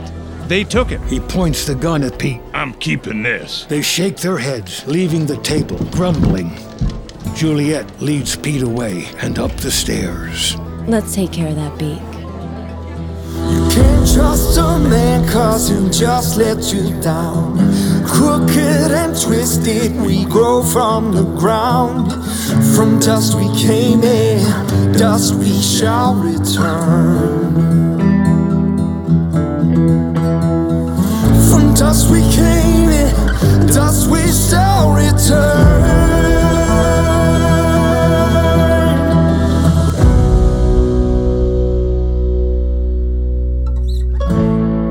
Pulls a bloody handkerchief from his nose, black under both eyes. How's it feeling? Like I got a chipmunk living up there.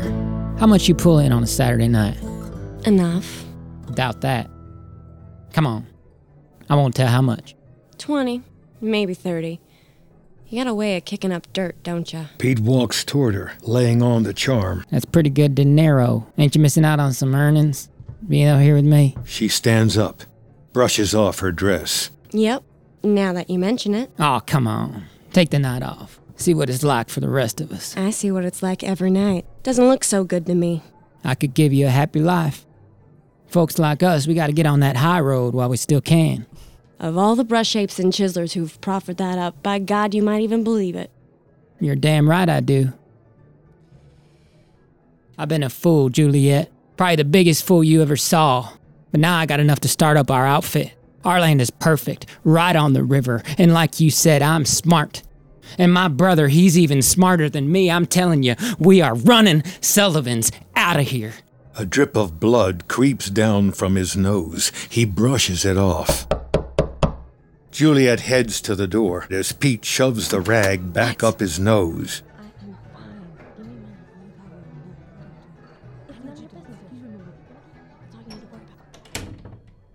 Mama Hen wants you back in the coop. He pokes around her makeup table, drawing her over. So, now you got your poker booty. You're taking the high road? Pete turns toward her.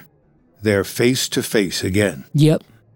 Come with me, why don't you? Be done with all this subtlety, mischief. She brushes his hair back. You are a beautiful sight. She's hesitant, still playing her game, then joins him in the passion. He swings her onto the bed in a passionate kiss.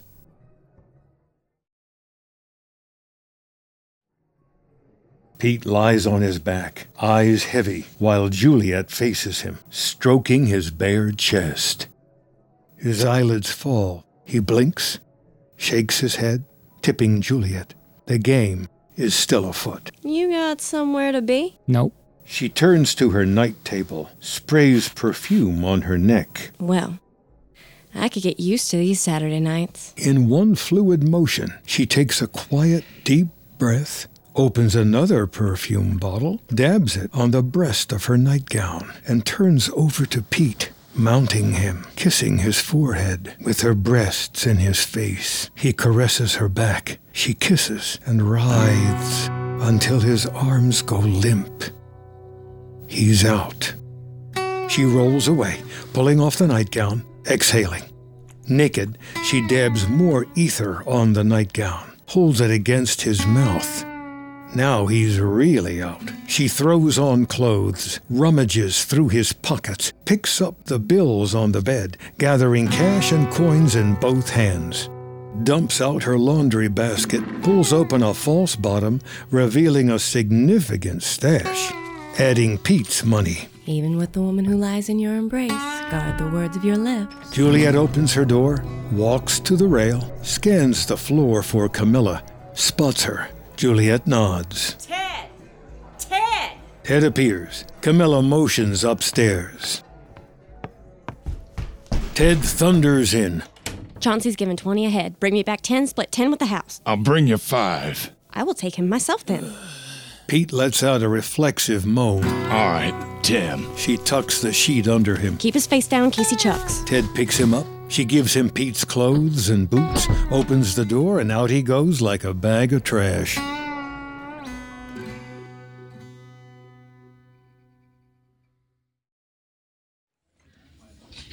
John walks in as Ty weaves a yarn about last night at McCormick's. It's a big kitty, too. Probably 500 bucks. Then he pulls out his gun and he plugs one of them. What's this one all about? Another scrape at McCormick's. Some might even be true. Hey, I was there.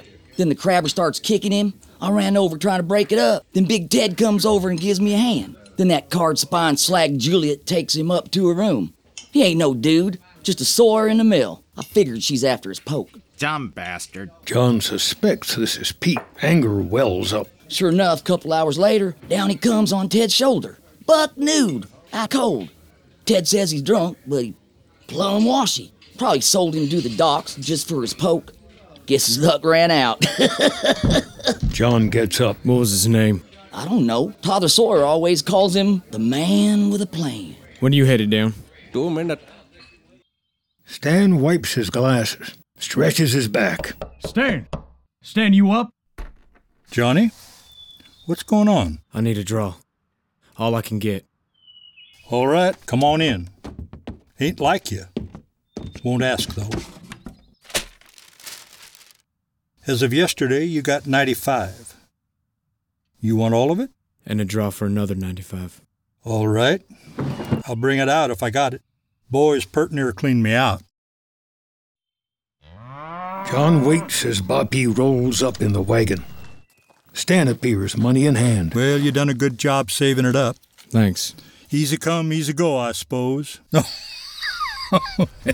John and Boppy roll into town as a bell rings in the small church down the block. Parishioners filing in. Thanks. John jumps out and runs toward the docks. John approaches a dock worker. They exchange words.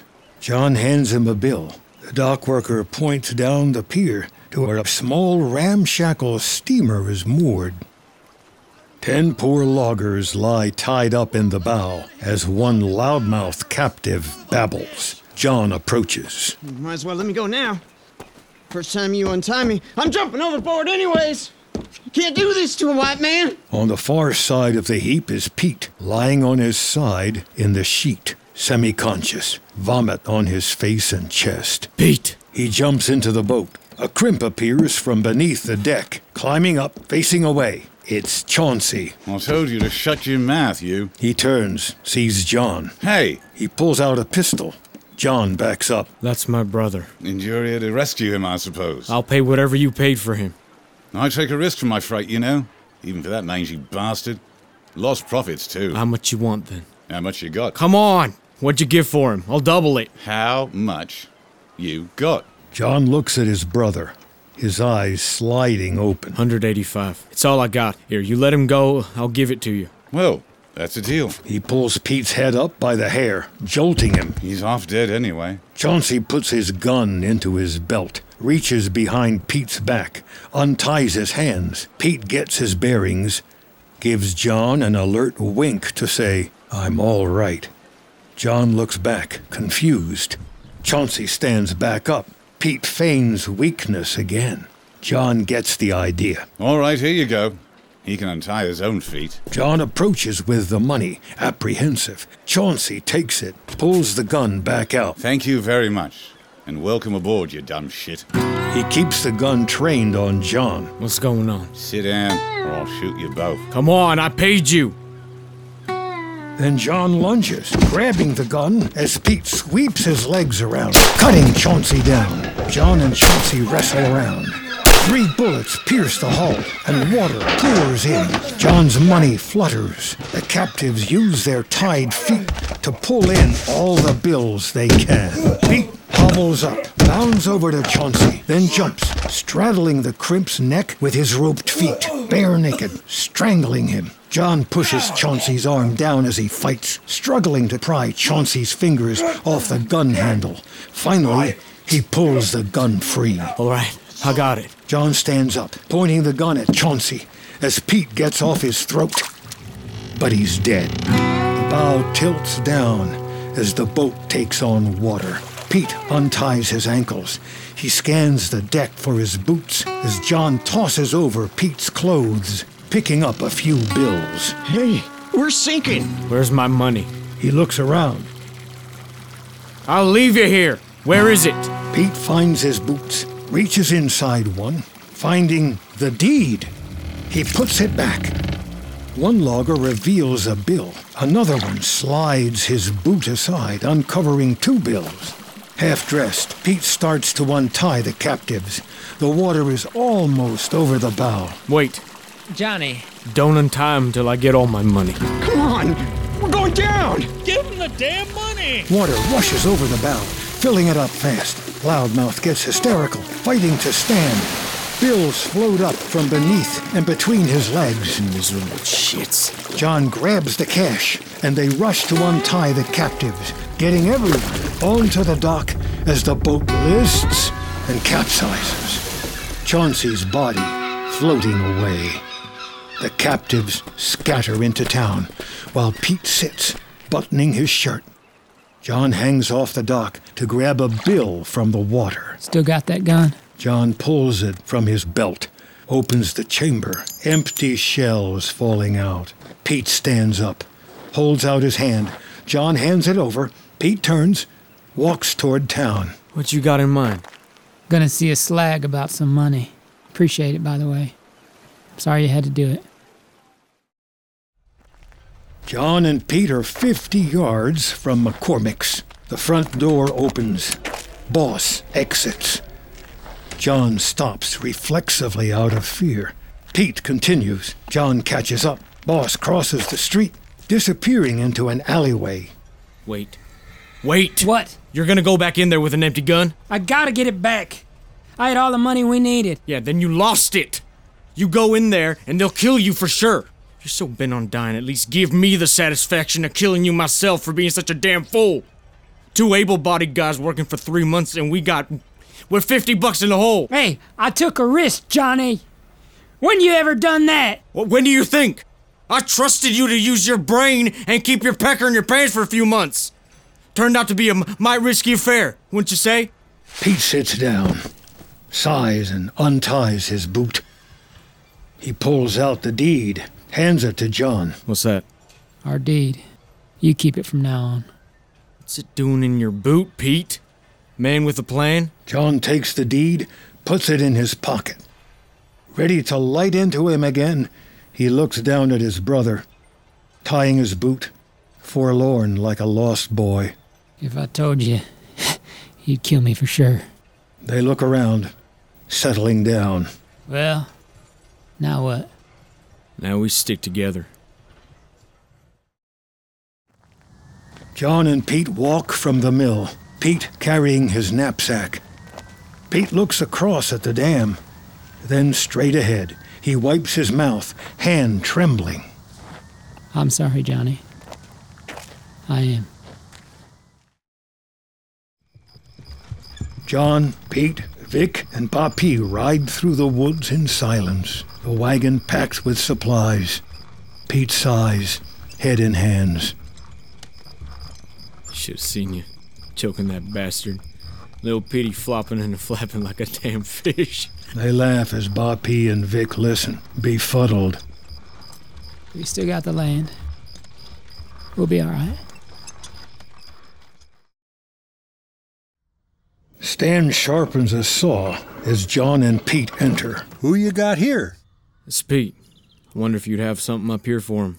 He's my brother. Boss enters behind them. He was a sawyer down the mill, so he knows his way. Can he talk? Yes, sir. Pete extends his hand. Well, Boss looks at it. if you can't hack the mill, you sure in for a rough pulley up here. Yes, sir. What do you think? Could use another yard dog. Nope.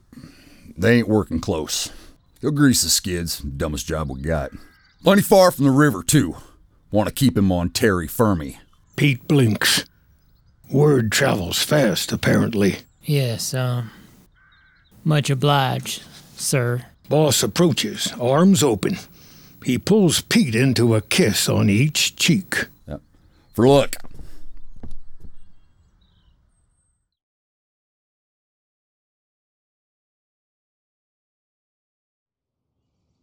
Troy Watson shows Christopher a metal wind up toy rabbit as the other kids gather round. Wind him up, put him down like so, and off he goes. Betsy smiles.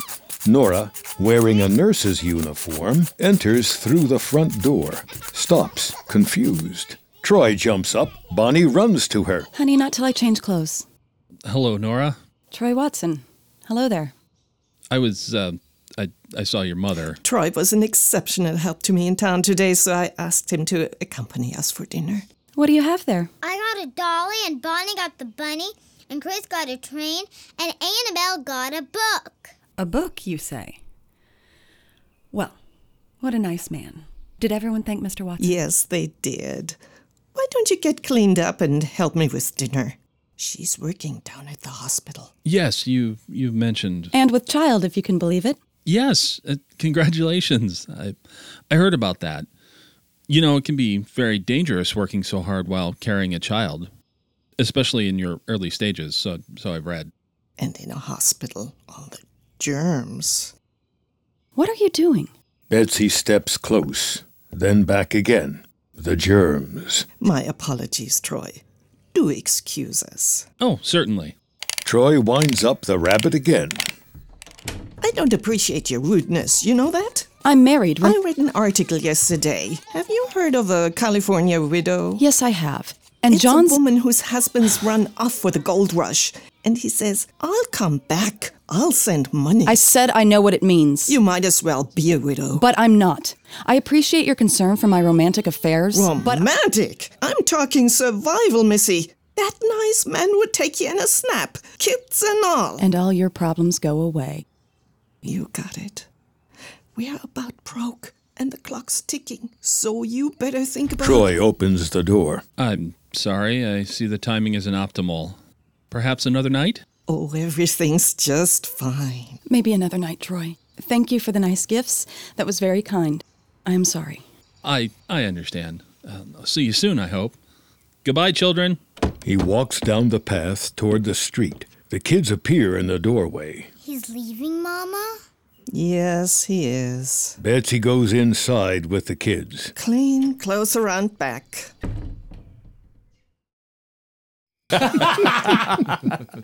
And then old Parsons' wife sits down with my shirt and pants all folded up and clean, and she says, Next time it won't be just your pants that's all pressed and flat and crisp. so that was that for that one. Anyway, to answer your question, nah, I ain't married. Johnny here's got the best girl I ever saw. John follows Stan as he walks through the camp. Hey, Stan, what do you think of me moving up? I gotta make more money. Setting chokers is the shittiest job here. Well, we could use a high climber when Vic's out falling. I'll give you another five a week for it. What's that? Shimmy up the spar pole and fix pulleys, or when we need a fresh pole, you climb up and top her. Rigger and limmer. Pretty easy as long as you don't fall off. What else you got? John and Stan approach. Oxen huddle under the shabby lean to. Here's the shittiest job it's piling up. I usually do it, so how about you keep it clean and keep 'em fed? Take off their yokes every night, tack on two bits a week. All right. Forks over there. Dump it behind the kitchen for Bappy's garden. Thanks. A man whose reach exceeds his grasp, I suppose.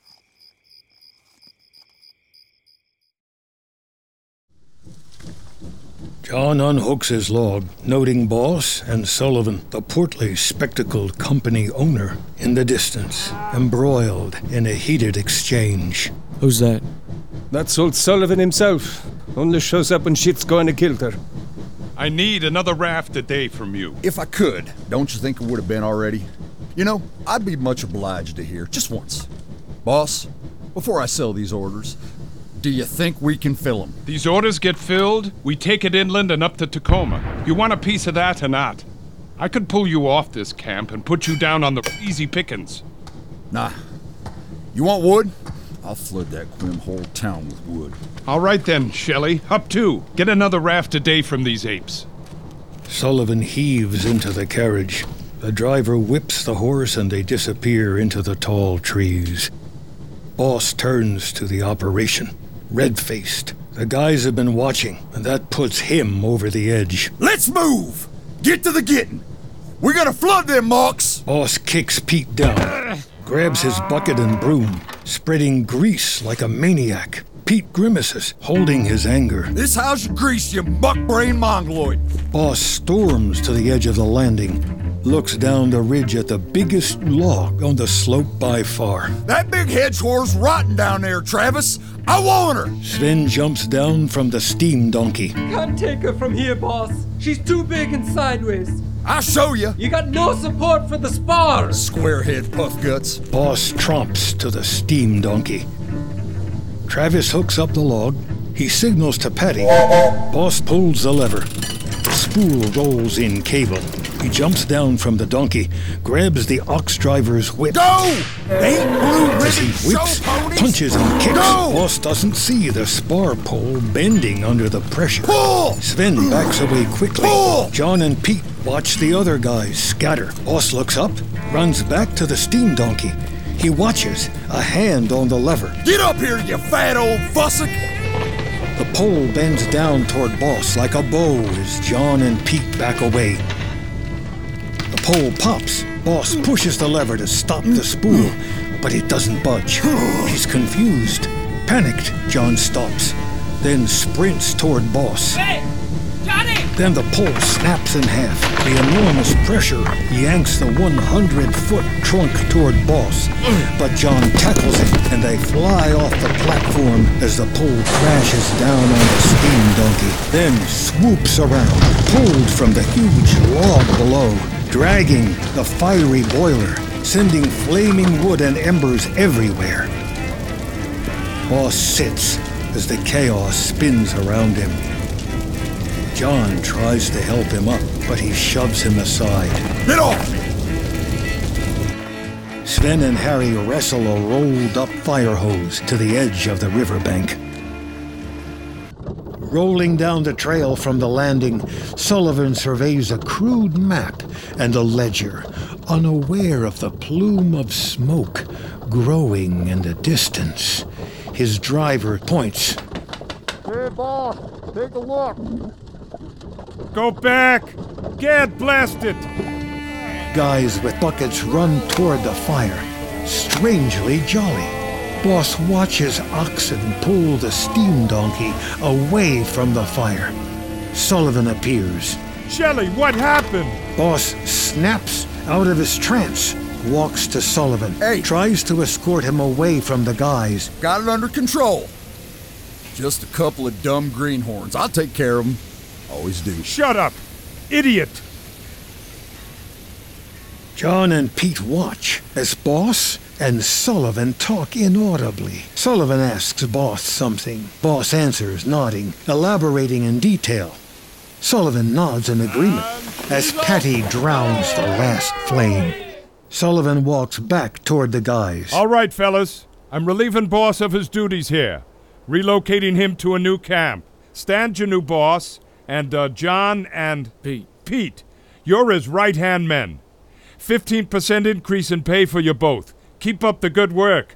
Sullivan takes a dramatic turn for his carriage.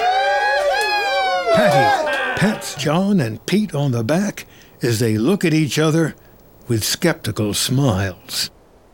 Stan walks to the carriage as Boss and Sullivan climb in. What's that all about? It's your camp, Stan. We got big orders, so get it back on track. Boss is starting another operation. 15% for those two, all right? See you in two weeks.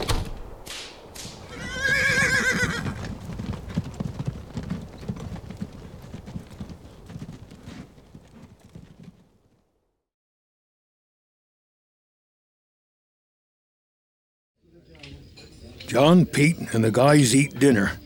Ty plops down. Well, I was hoping that log was going to trespass on old boss's bunghole. But even better, thanks to you fellers. No more boss. I'm reborn. Well, happy birthday. You still owe me four months' work. Stan enters, holding a few letters. Post from town. He hands one to John. Here you go. John opens the letter. His face falls. He leaves. Uh oh. Another logger getting the mitten. Pete gets up, follows John out. John stands against the wall next to the window, reading the letter by the interior light as Pete watches. What's going on? Nora's expecting. Well, that's good news, ain't it? I mean, she's got to be here on schedule, and we ain't ready. We wait any longer, and it ain't safe for her. She has the baby there. That's another three months. Makes it a year since I left.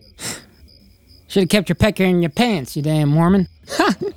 Come on, it'll be all right.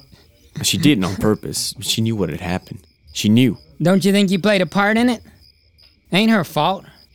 How about end of the term, you head home. I'll keep things rolling. You come back when the time's right.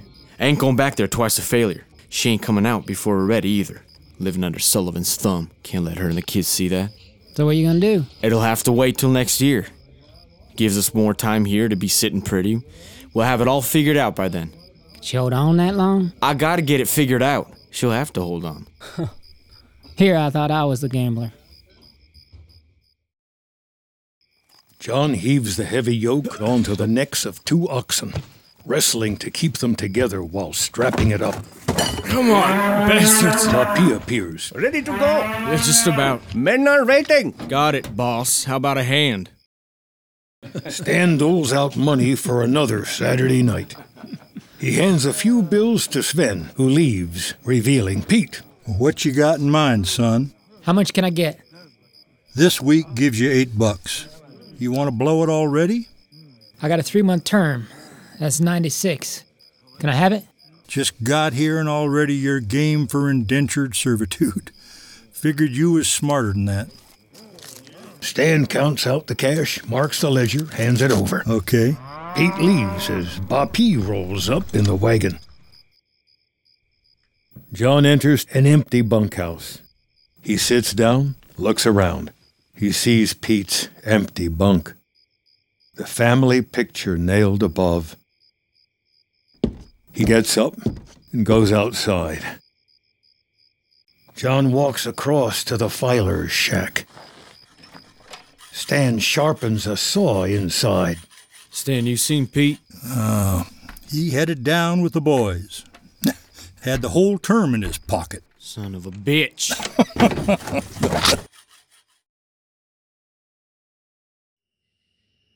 Annabelle looks in a dresser drawer. Sarah puts on her nightgown. Nora enters, holding Bonnie, herding Christopher along. Keep going, Christopher, Keep going. I know, honey. Me too. He jumps on the bed as Nora changes Bonnie's diaper. Mama, Bonnie, hold still. Mr. Toy wants to be our papa. I suppose he does. Annabelle May! Nora grabs at Annabelle's hand that holds a charcoal pencil. Heavy scribbles all over John's letter. Annabelle fights. Drop it. She slaps Annabelle hard, then recoils as the kids gape in fear. Annabelle sits down. Nora drops to the floor, trembling. Oh, sweetheart. Oh, no, I'm sorry. She turns, seeing Lee watching in the doorway. He takes an uneasy step in. See you in the morning. What? Pardon? What were you going to say? You can wait till tomorrow. What? Dear, your mother and I have been talking the past few days. Harvest never happened. We can't get through the winter. Thought it would turn around, but never did. Have to start over again, but we have just enough to get to Chicago. Chicago? I'm sorry we waited so long. All we have is enough for your mother and me. Who'll watch them? We can't all live off you, dear. The store's going under. The house is yours. Sell whatever you need. Take boarders or. Or what? Now, I can't approve on biblical grounds, but your mother has a. a just think of your children. Go. Go then. Betsy lies in bed, listening to Lee and Nora crying. Go. Betsy covers her head with a pillow. Leave us here. John jumps off the wagon as Ba P rolls on. He heads to McCormick's. John exits McCormick's and heads down the street. John walks up from the docks. Pete sits at the edge of the mill pond looking across toward the dam. John approaches from the distance. I'm getting tired of chasing you around. What the hell are you doing? Damn it, Pete, what's wrong? You pissed all the money away again? No, I didn't. Look. Then what? We're supposed to be partners, you know, you can't just. Look! Pete points out to the water. We scan the timbers and see the edge of the raft. A log with a V for Vinton chopped in the bark. That's our tree. They're on our land. Running on Sunday to get it cut as fast as he can. Another raft floats down into the mill pond. Gotta kill him, John. All right.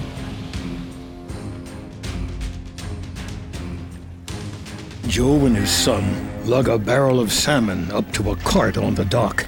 John and Pete arrive. Hey, Joe. Will you take us upriver? No. Fish to get in. They're logging our land. Sullivan. Son, get that to Cartwright. Start at 40. No lower than 20. Joe's son wheels the heavy cart away. When you get there, then what? You got any rifles? Yes. He's running today, so all the guns are locked up, and all he's got is that shotgun. We sit in the woods and pluck pluck 'em. Then we come back here for Sullivan.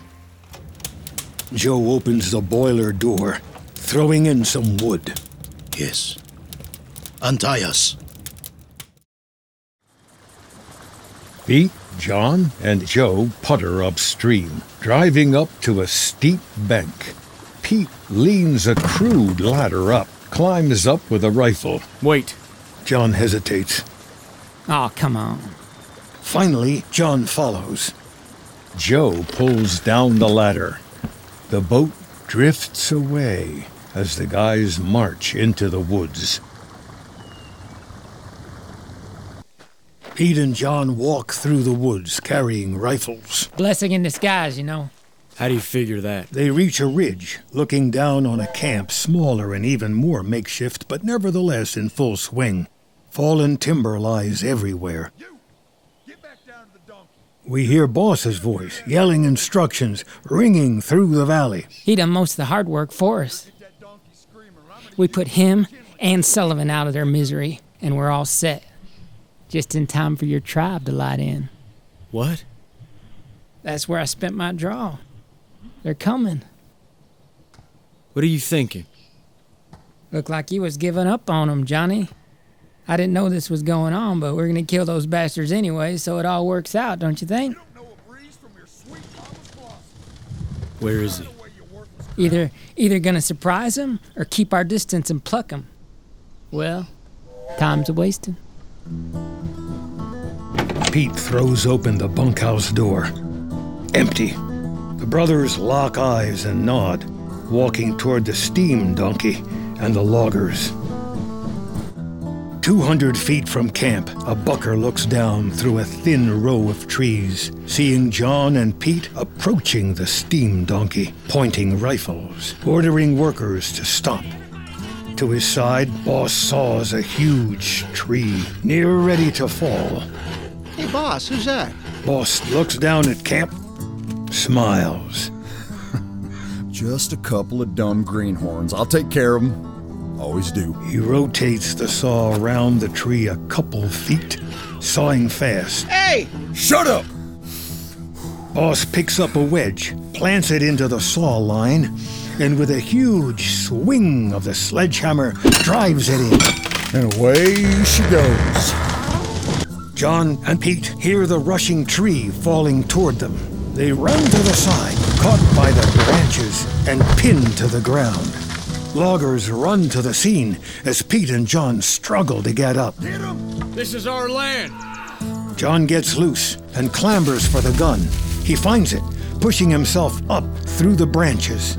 He searches for Pete, Pete! keeping the gun trained on the guys. John finds Pete buried under branches, kicking and writhing, a bone jutting out from his upper arm. He tries to pull the branches, but they're too thick. John turns to the approaching boss, cocks the rifle, and pulls the trigger. He shakes the gun, rattling the loose parts inside. John runs at Boss, holding the gun by the barrel like a baseball bat. Boss waits. John swings with everything in him. Boss puts up his arm, the rifle breaking in two, knocking him a step sideways. Boss turns and buckles John with a swift punch. John gets up and Boss hits him again, knocking him out. Boss hunches over John and hits him again. Easy, boss. Pete wrestles up enough to free his busted arm, swinging his rifle around at Boss. As Boss winds up to hit John again, Pete fires a shot, grazing Boss's side. Boss dumps toward him. Pete fires again, missing. Boss grabs the gun and swings it at Pete. Pete blocks it with his busted arm. Hey, boss, no! Bucker grabs Boss from behind, and two other loggers join him, pulling him away, protecting Pete. He shakes them off. All right, all right. I ain't gonna kill him. As soon as the guys back away, he swoops down on Pete with a crushing blow. Boss, This is my operation. Anyone else want to claim it? Take a whack. Come on. He says I'm stealing their land. Ain't you gonna stand up for righteousness? On the Sabbath day, no less. You dad dang cowards. The loggers look on, ashamed. And clean up this mess. I'll show him an old Indian trick I learned.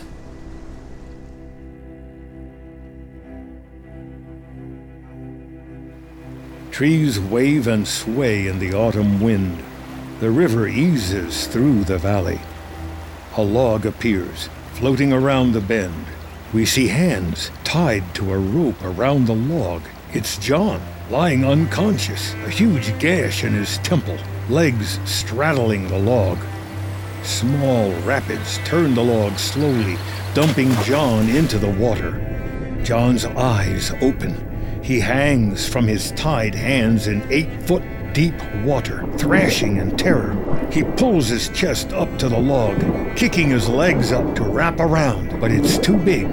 He sees the shore through the murky water, kicking toward it, fighting the urge to take a breath. Finally, he finds footing and stands. John breaks the surface. His log is tied end to end with another. He stumbles and slips under. John yanks the log above him, legs turning toward shore through the large rocks. John emerges again, this time with enough footing to stumble to shore, pulling the two logs, the second log drifting around John downstream. It also has a rope tied around it, but no Pete. He looks up at the other log, blinking through a bloody eye. Current takes the logs away from shore, pulling John by his wrists. He kicks the rope, getting some slack, pulling as the rope cuts into his wrists. Finally, his right hand slips free, loosening the ropes enough to release the left. John claws to the other log. He dives underwater. He sees Pete drifting, lifeless, hanging by his wrists, legs bumping along the rocks. John grabs him around the waist, trying to push him up onto the log, but he's too heavy and the water is too deep. He heaves the huge log toward shore, finally into the shallow water. Picking Pete up, he drapes him over the log. John stands, holding Pete's body against the log.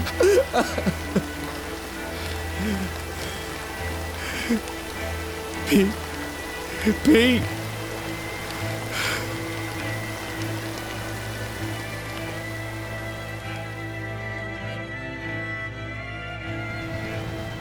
Joe stands in his boat, looking upstream.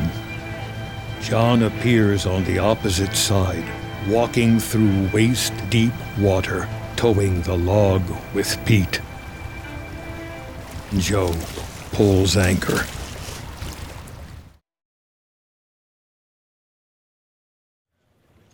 The parson sends off exiting parishioners as John arrives with Pete over his shoulder. The parishioners walk by, staring in horror. The parson leaves the others, approaches John with compassion.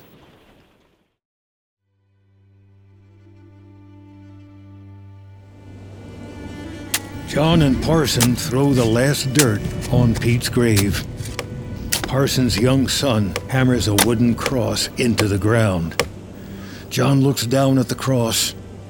He hangs a crude placard. Peter John Vinton, 1859 1893. A brave man. I'll have you a proper stone by the end of the week, son.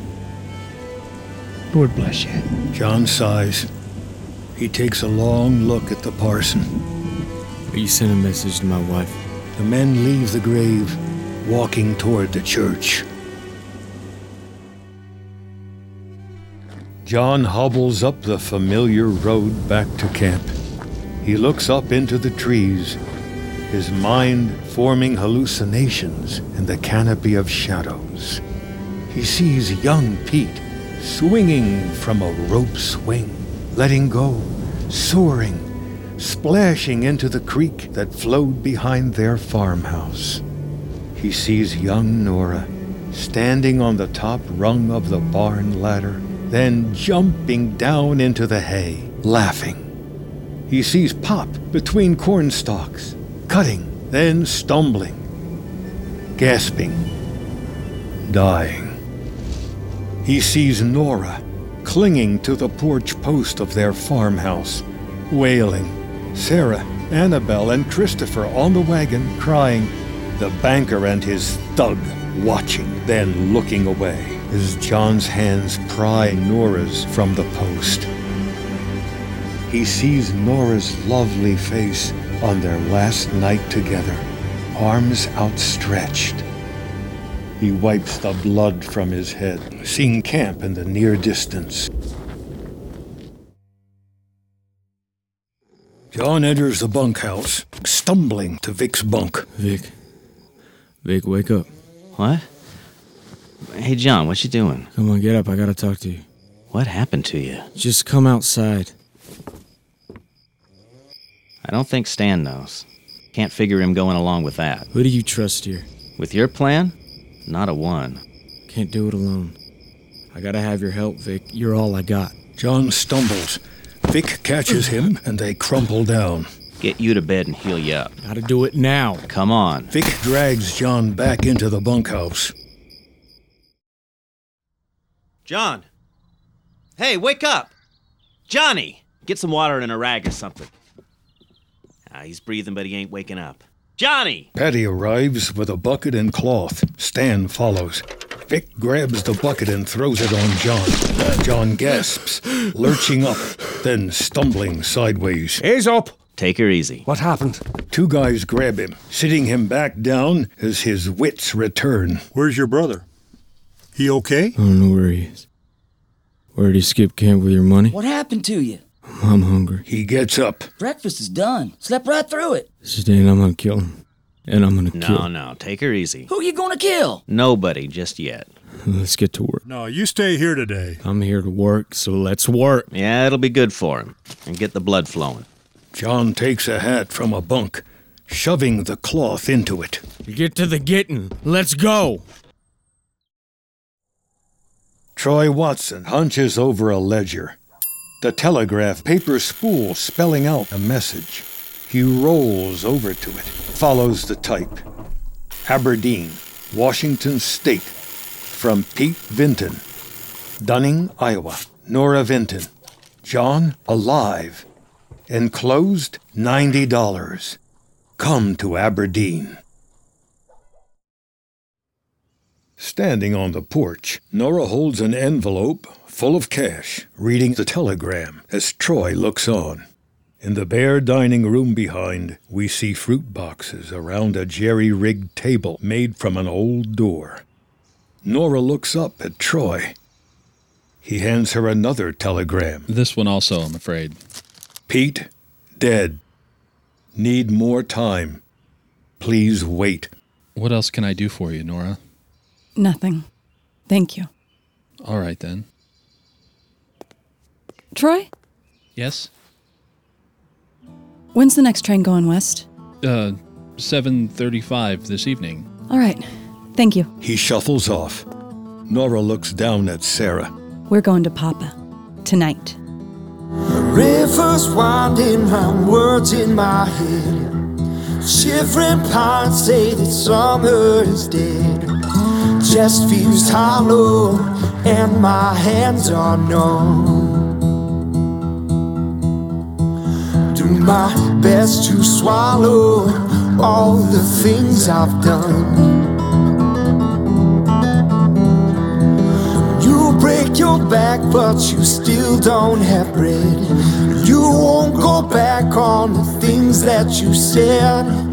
You bleed your heart out, and it takes every drop. You've come too far now ever stop.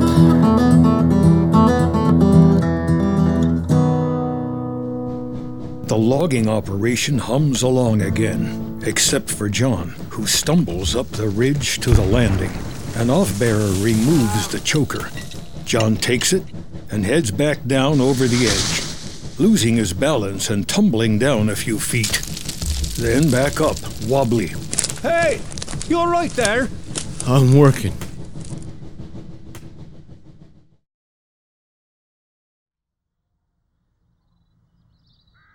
John, looking healthier, walks to Pete's bunk. He takes the family picture. You ready? Vic nods. The guys gather as Stan pulls up the table and cash box. John and Vic inch closer. All right. Who's first? I got 260 saved and 240 for advance. Yeah. How much you want? All of it. 500. Stan looks up at Vic, at John. What's going on, fellas? Where's your brother? John hunches over the table, eye to eye with Stan. He's dead. Boss killed him. And Sullivan's logging our land. Did you know that?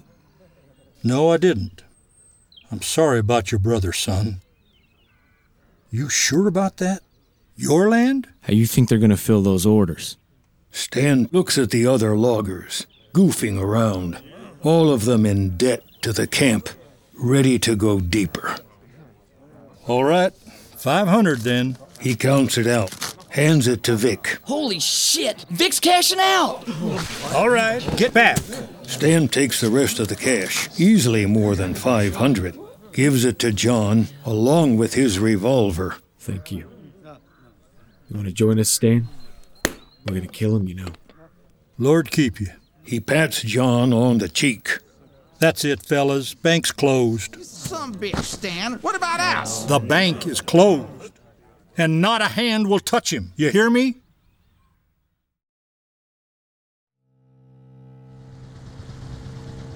John, Vic, and Joe putter to the steep bank. I listen for you. Yeah, then head right up. John leans the ladder up, climbs up. Vic follows, carrying a knapsack and his rifle. But the boat drifts away from the bank. The ladder slips. Hey! He throws the knapsack up to John, who lunges, catching it, trying to reach Vic. Joe jumps to the wheel, but it's too late. The ladder slides down, and Vic jumps for the boat. He lands on the rail with a thud, the ladder and his rifle tumbling into the water. Vic hangs from the rail as John watches from above, helpless. Joe pulls Vic into the boat. He rolls on the deck. Vic! Ah, shit! What the hell are you doing? Too dark, I can't see. John looks around. Anchor up over there and wait. What? No. I will try again later. I'm doing it. Today's the day. John takes the revolver and a bag of bullets out of the knapsack, throws it back down to the boat. He turns and disappears into the woods. John arrives at the ridge, looking down at the slumbering camp, takes a deep breath, slides down the steep embankment. John creeps into the camp. He looks around at each building, approaches one of the two cabins. He pulls the door open. Just tools and saws, the filer's shack. At the other cabin, he goes to the door, listening. Padlock is missing. Boss's cabin. He pulls on the door, but two boards bar it from the inside. He looks closer, pushing his fingers in to push the boards up, but the crack is too narrow. He scurries to the filer's shack, returns with a long file, shoves it into the crack, trying to pry up the board. The file slips. What? Are you on? John stands, aiming the gun at the door, shaking. John wipes his head, trembling, thinking, looking up and around. He runs into the darkness, then returns, dragging a long cable. He pulls it around the cabin at eye level. Then low the second time around, wrapping the door. Then through the tow hook on the skids. He runs into the filer's shack, clanks around, returns carrying a climbing belt and spars, a high climber's gear. Back to the tow hook, he tightens the cable and drags the lead line out to the steam donkey. John pulls a lever, releasing the spool of cable that runs up to the spar pole, then down to a big log. He fills the firebox with wood, pours kerosene all over the wood. John unhooks the cable from the big log. Dragging the cable, he runs toward the edge of the forest. John pants, sitting, fastening the spars, stands up, wraps the tree trunk with a short rope, connects it to his belt, shimmies up, carrying the heavy cable. In fits and starts, John pulls the heavy cable, fighting his fear. He takes a step up as a thud rings from the camp below. He jerks, loses his footing, falls ten feet, then finally digs in a spike. He waits, looking. A logger stumbles from the outhouse. Another deep breath, and back up. John is into the limbs, heaving the cable up and around the tree. He connects the noose. John scrambles down the tree. He runs the spar pole cable through the end of the one he wrapped around Boss's cabin, hooks it all up, frantic. John pulls the lever, and the cable tightens through the tow hook and around the cabin with a crackle. John cocks the revolver and waits, hiding behind the steam donkey, watching Boss's cabin 30 yards away. Boss's eyes open. He jumps up, throws the boards off, pushes the door, but the cables block it. Hey! He yanks and slams the door, but it doesn't budge. Hey! God damn it! John pushes the steam donkey lever forward again. The spool speeds up, pulling the cable attached to Boss's cabin. He bobbles the bag of bullets into his pocket. Boss stumbles as the cabin jerks. He grabs his shotgun. The cabin tips back. He falls. The cabin rises off the ground. A bucker throws open the bunkhouse door. A bullet hits the wall a few feet to his side. A warning shot. John aims back at Boss's cabin. The bucker looks around. Another shot. He retreats. Boss reorients, grasps a hole in the thick door. He kicks, yanking the door again, but the cables block his escape. The cabin hangs 20 feet in the air and climbing. Boss takes aim at John. A hail of buckshot knocks holes in the steam donkey, catching John from the side, hawking his face as he falls backward away from the steam donkey. The cabin's 30 feet up, cable buckling the walls. Boss shoots and kicks out a bigger hole, enough to climb out. He reloads. As the cabin rises up, he reaches up into an overturned footlocker, fishing out a revolver. He aims. John's hit as blood sprays from his side, sending him tumbling backward. Hit again through the side of his neck. He runs ahead, yanks the lever. The spool releases, cable unwinding in a fury. The cabin drops, collapsing around Boss. John runs toward the wreckage. Boss moans from beneath the shattered lumber. John peels back the ruins, revealing Boss's shotgun. He grabs it, then finds Boss. Boss comes to, takes a breath to speak. John aims the shotgun, stepping on Boss's throat with his spiked boot. He looks down at Boss, fury in his eyes, blood draining from his neck and side, his face pocked with buckshot. These goddamn woods are dangerous, ain't they? John looks up at Bertha, the camp cook, watching from under the kitchen lean to. He sees the loggers watching through the bunkhouse window. Boss struggles. John cracks him with the gun, knocking him out. He runs to the filer shack, returns with some rope. The bucker creeps the door open. John aims the revolver. Don't shoot! Get in there. John fires, this time only missing by a few feet. The bucker ducks back inside. John hog ties Boss by his wrists, ankles, and mouth. All right, come on out. The guys emerge. I'm sorry. We tried to stop him. I'm telling you. I'm The sorry. logger walks to Boss, spits on him. John digs around in the wreckage, finding the ledger and fountain pen. Now this is my land, so I'm taking over the operation. We'll send this timber to market and we'll pay what's owed you. If you want to stay on, you can. If you want to move on, you can. It's up to you. Joe's boat appears. John walks away, tearing the Sullivan cover off the ledger, writes something. John leads the two loggers who carry Boss. They load Boss into the boat as Vic gets out, hunched over. Good work. John hands Joe the ledger cover. Let nature take its course. Joe nods and smiles. John rummages in the pile, finding the cash box. He walks toward another logger, shakes his hand. Bertha appears with towels and a wide smile. That was something else.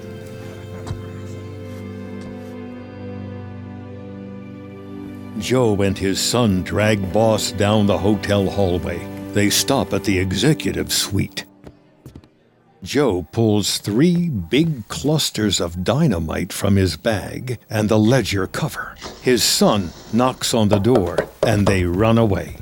Sullivan opens the door as Juliet pulls up a stocking behind him. He looks down at Boss, crumpled on the floor, eyes wide. The ledger cover pinned to his shirt says, A gift from Vinton Brothers Timber, LTD. Sullivan looks up. An explosion decimates the entire corner of the hotel, wood and glass flying everywhere. Nora and the kids ride in the cramped train seats, exhausted. The explosion, snapping Nora, Annabelle, and Sarah out of their fog. Smoke rises on the horizon. Nora looks across to an elderly lady knitting. She smiles back, referring to the explosion with nonchalant familiarity. Almost to Aberdeen. John and some loggers rebuild the cabin as Joe's boat skids to shore, carrying Paddy, Ty, Stan, and John's family. Nora. He runs to her, picks her up, and he is overwhelmed with the sight of his family. His sorrow fades as he tries to hug and kiss everyone at once. She can talk. They look at each other with a loving smile, carrying kids, walking toward camp together. John wraps her up in a joyful embrace, kissing her. Welcome home. I can see it will come tomorrow, it's all gonna be alright.